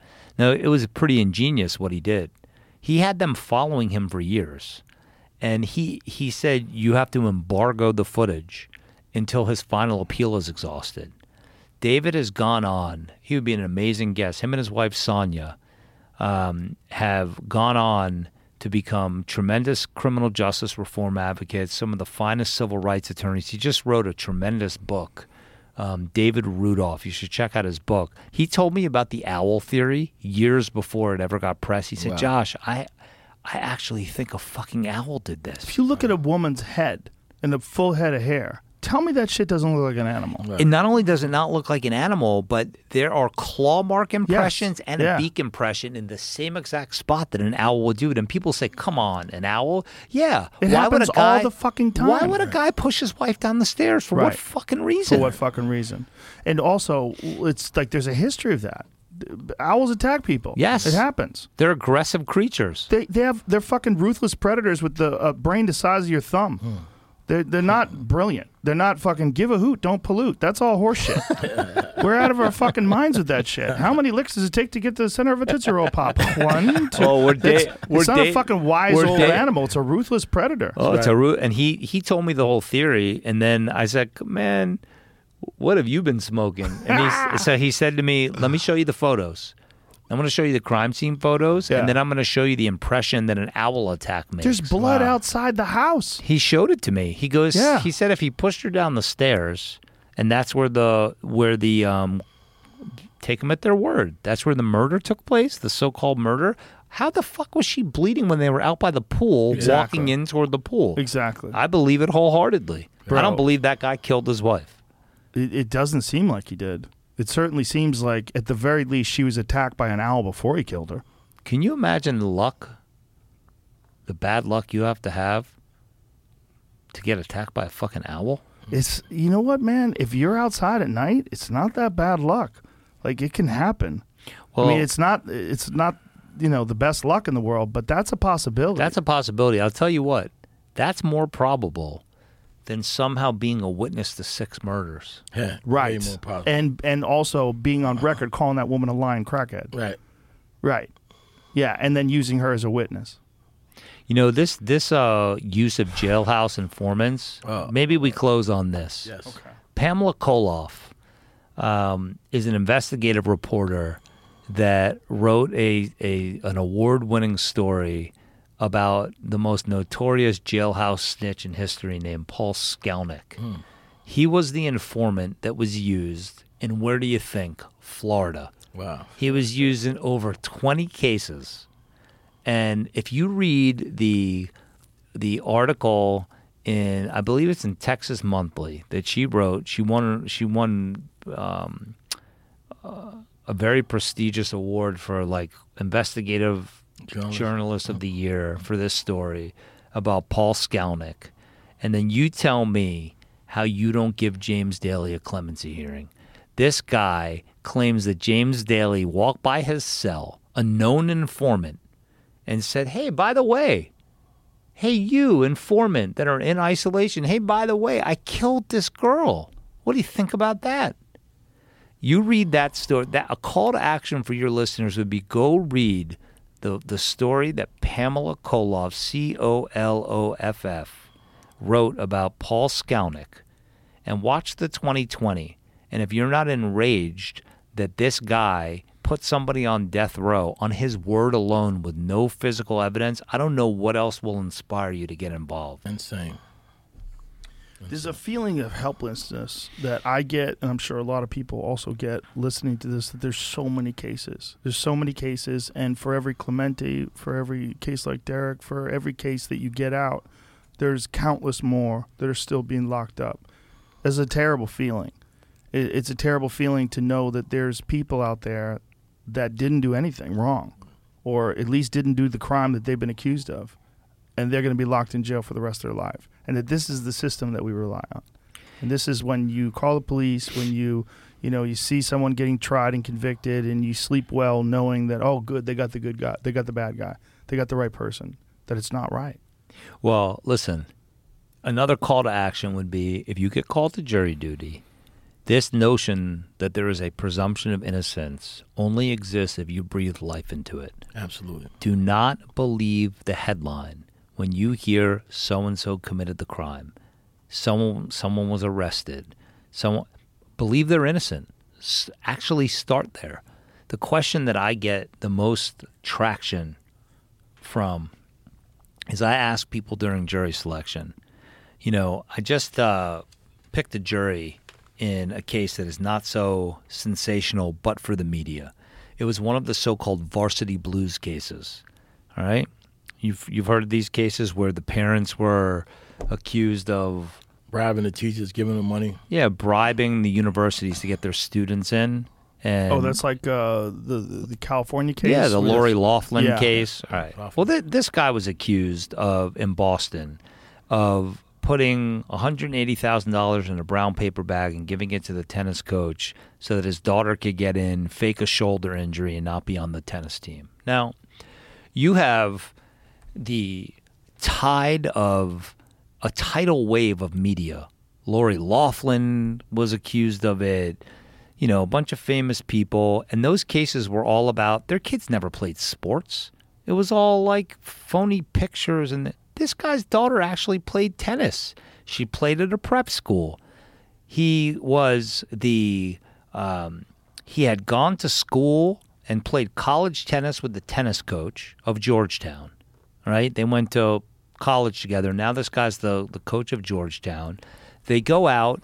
They they are at an alumni event, and he says, "My daughter's actually a pretty good tennis player. She tries her ass off." Georgetown is a private school. It's a private business. One of their criteria for getting people into the school is to look at their their um, aptitude for philanthropy. Are they from a wealthy family? They have every right to run their business how they want to. They're not a private. sc- I mean, they're not a public school. Right. So they had a memo, an internal memo that said that the coaches could get gratuities. The the tennis coach made something like fifty thousand dollars a year. The basketball coach made millions of dollars. They were year. allowed to get tips. gratuities. Yes. So someone could give them one hundred eighty thousand dollars. Yes. That's legal. So it was legal. That seems a little yeah. fucked. Right. That's Doesn't that seem a little Cash, fucked? cash in a brown paper bag. That's legal. Le- yes, you could give them a gratuity. Sounds like It might have tax implications, but Yeah. all right. So my question during jury selection, Roy Black, one of the best criminal defense attorneys of our time, he he defended William Kennedy Smith. He's from Florida uh, too. Right? Yeah, he's from Florida. He's a, a very famous criminal defense attorney. He said, "You pick the jury in federal court." Here's somebody whose freedom is on the line, and I am forced to rush. Can I ask a question? Please let me ask. The judge won't let me ask a single fucking question. So finally, she asks them, How many of you read about the varsity blues or the college admissions scandal cases? And 87 of the 92 jurors, I'm not making the numbers up, raised their hands. And, uh, and she said, Do you have anything, any follow up? I said, Yeah, I want to know what they read. Go ahead, ask. We're finishing today, though, mm. this race to finish. So my first question was, Please tell me what you read. All right. Well, I read that like the the woman from Full House brought. But I said, okay. Given that my client was charged with essentially the same thing, is it- is isn't it fair to say that he's probably starting off a little bit behind? You think he probably did something. Right after telling the judge they could be fair and impartial, she would turn it over to me and I would say, Don't you think they could tell me what you read? How did it make you feel?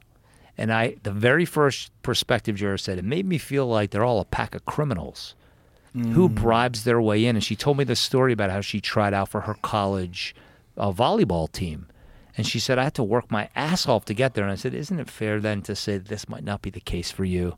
She said, You know, now that you put it like that, I'm not quite sure uh, that I could be fair. This happened nine times in a row. The judge was pissed at me. I didn't care because I'm showing that if you ask someone, can you be fair and impartial? 99 times out of 100 in a room full of strangers, they'll say yes. Yep. Okay, no one wants to view themselves as unfair, especially in a room full of strangers. They don't want to be viewed by others as unfair. This is I'm giving you one little piece of the criminal and I was like hailed in the legal community as some sort of hero for getting individual jury selection. The guy got acquitted. And it was the only varsity blues case where there was an acquittal. I give Roy Black the credit for getting him acquitted. All I did was my job.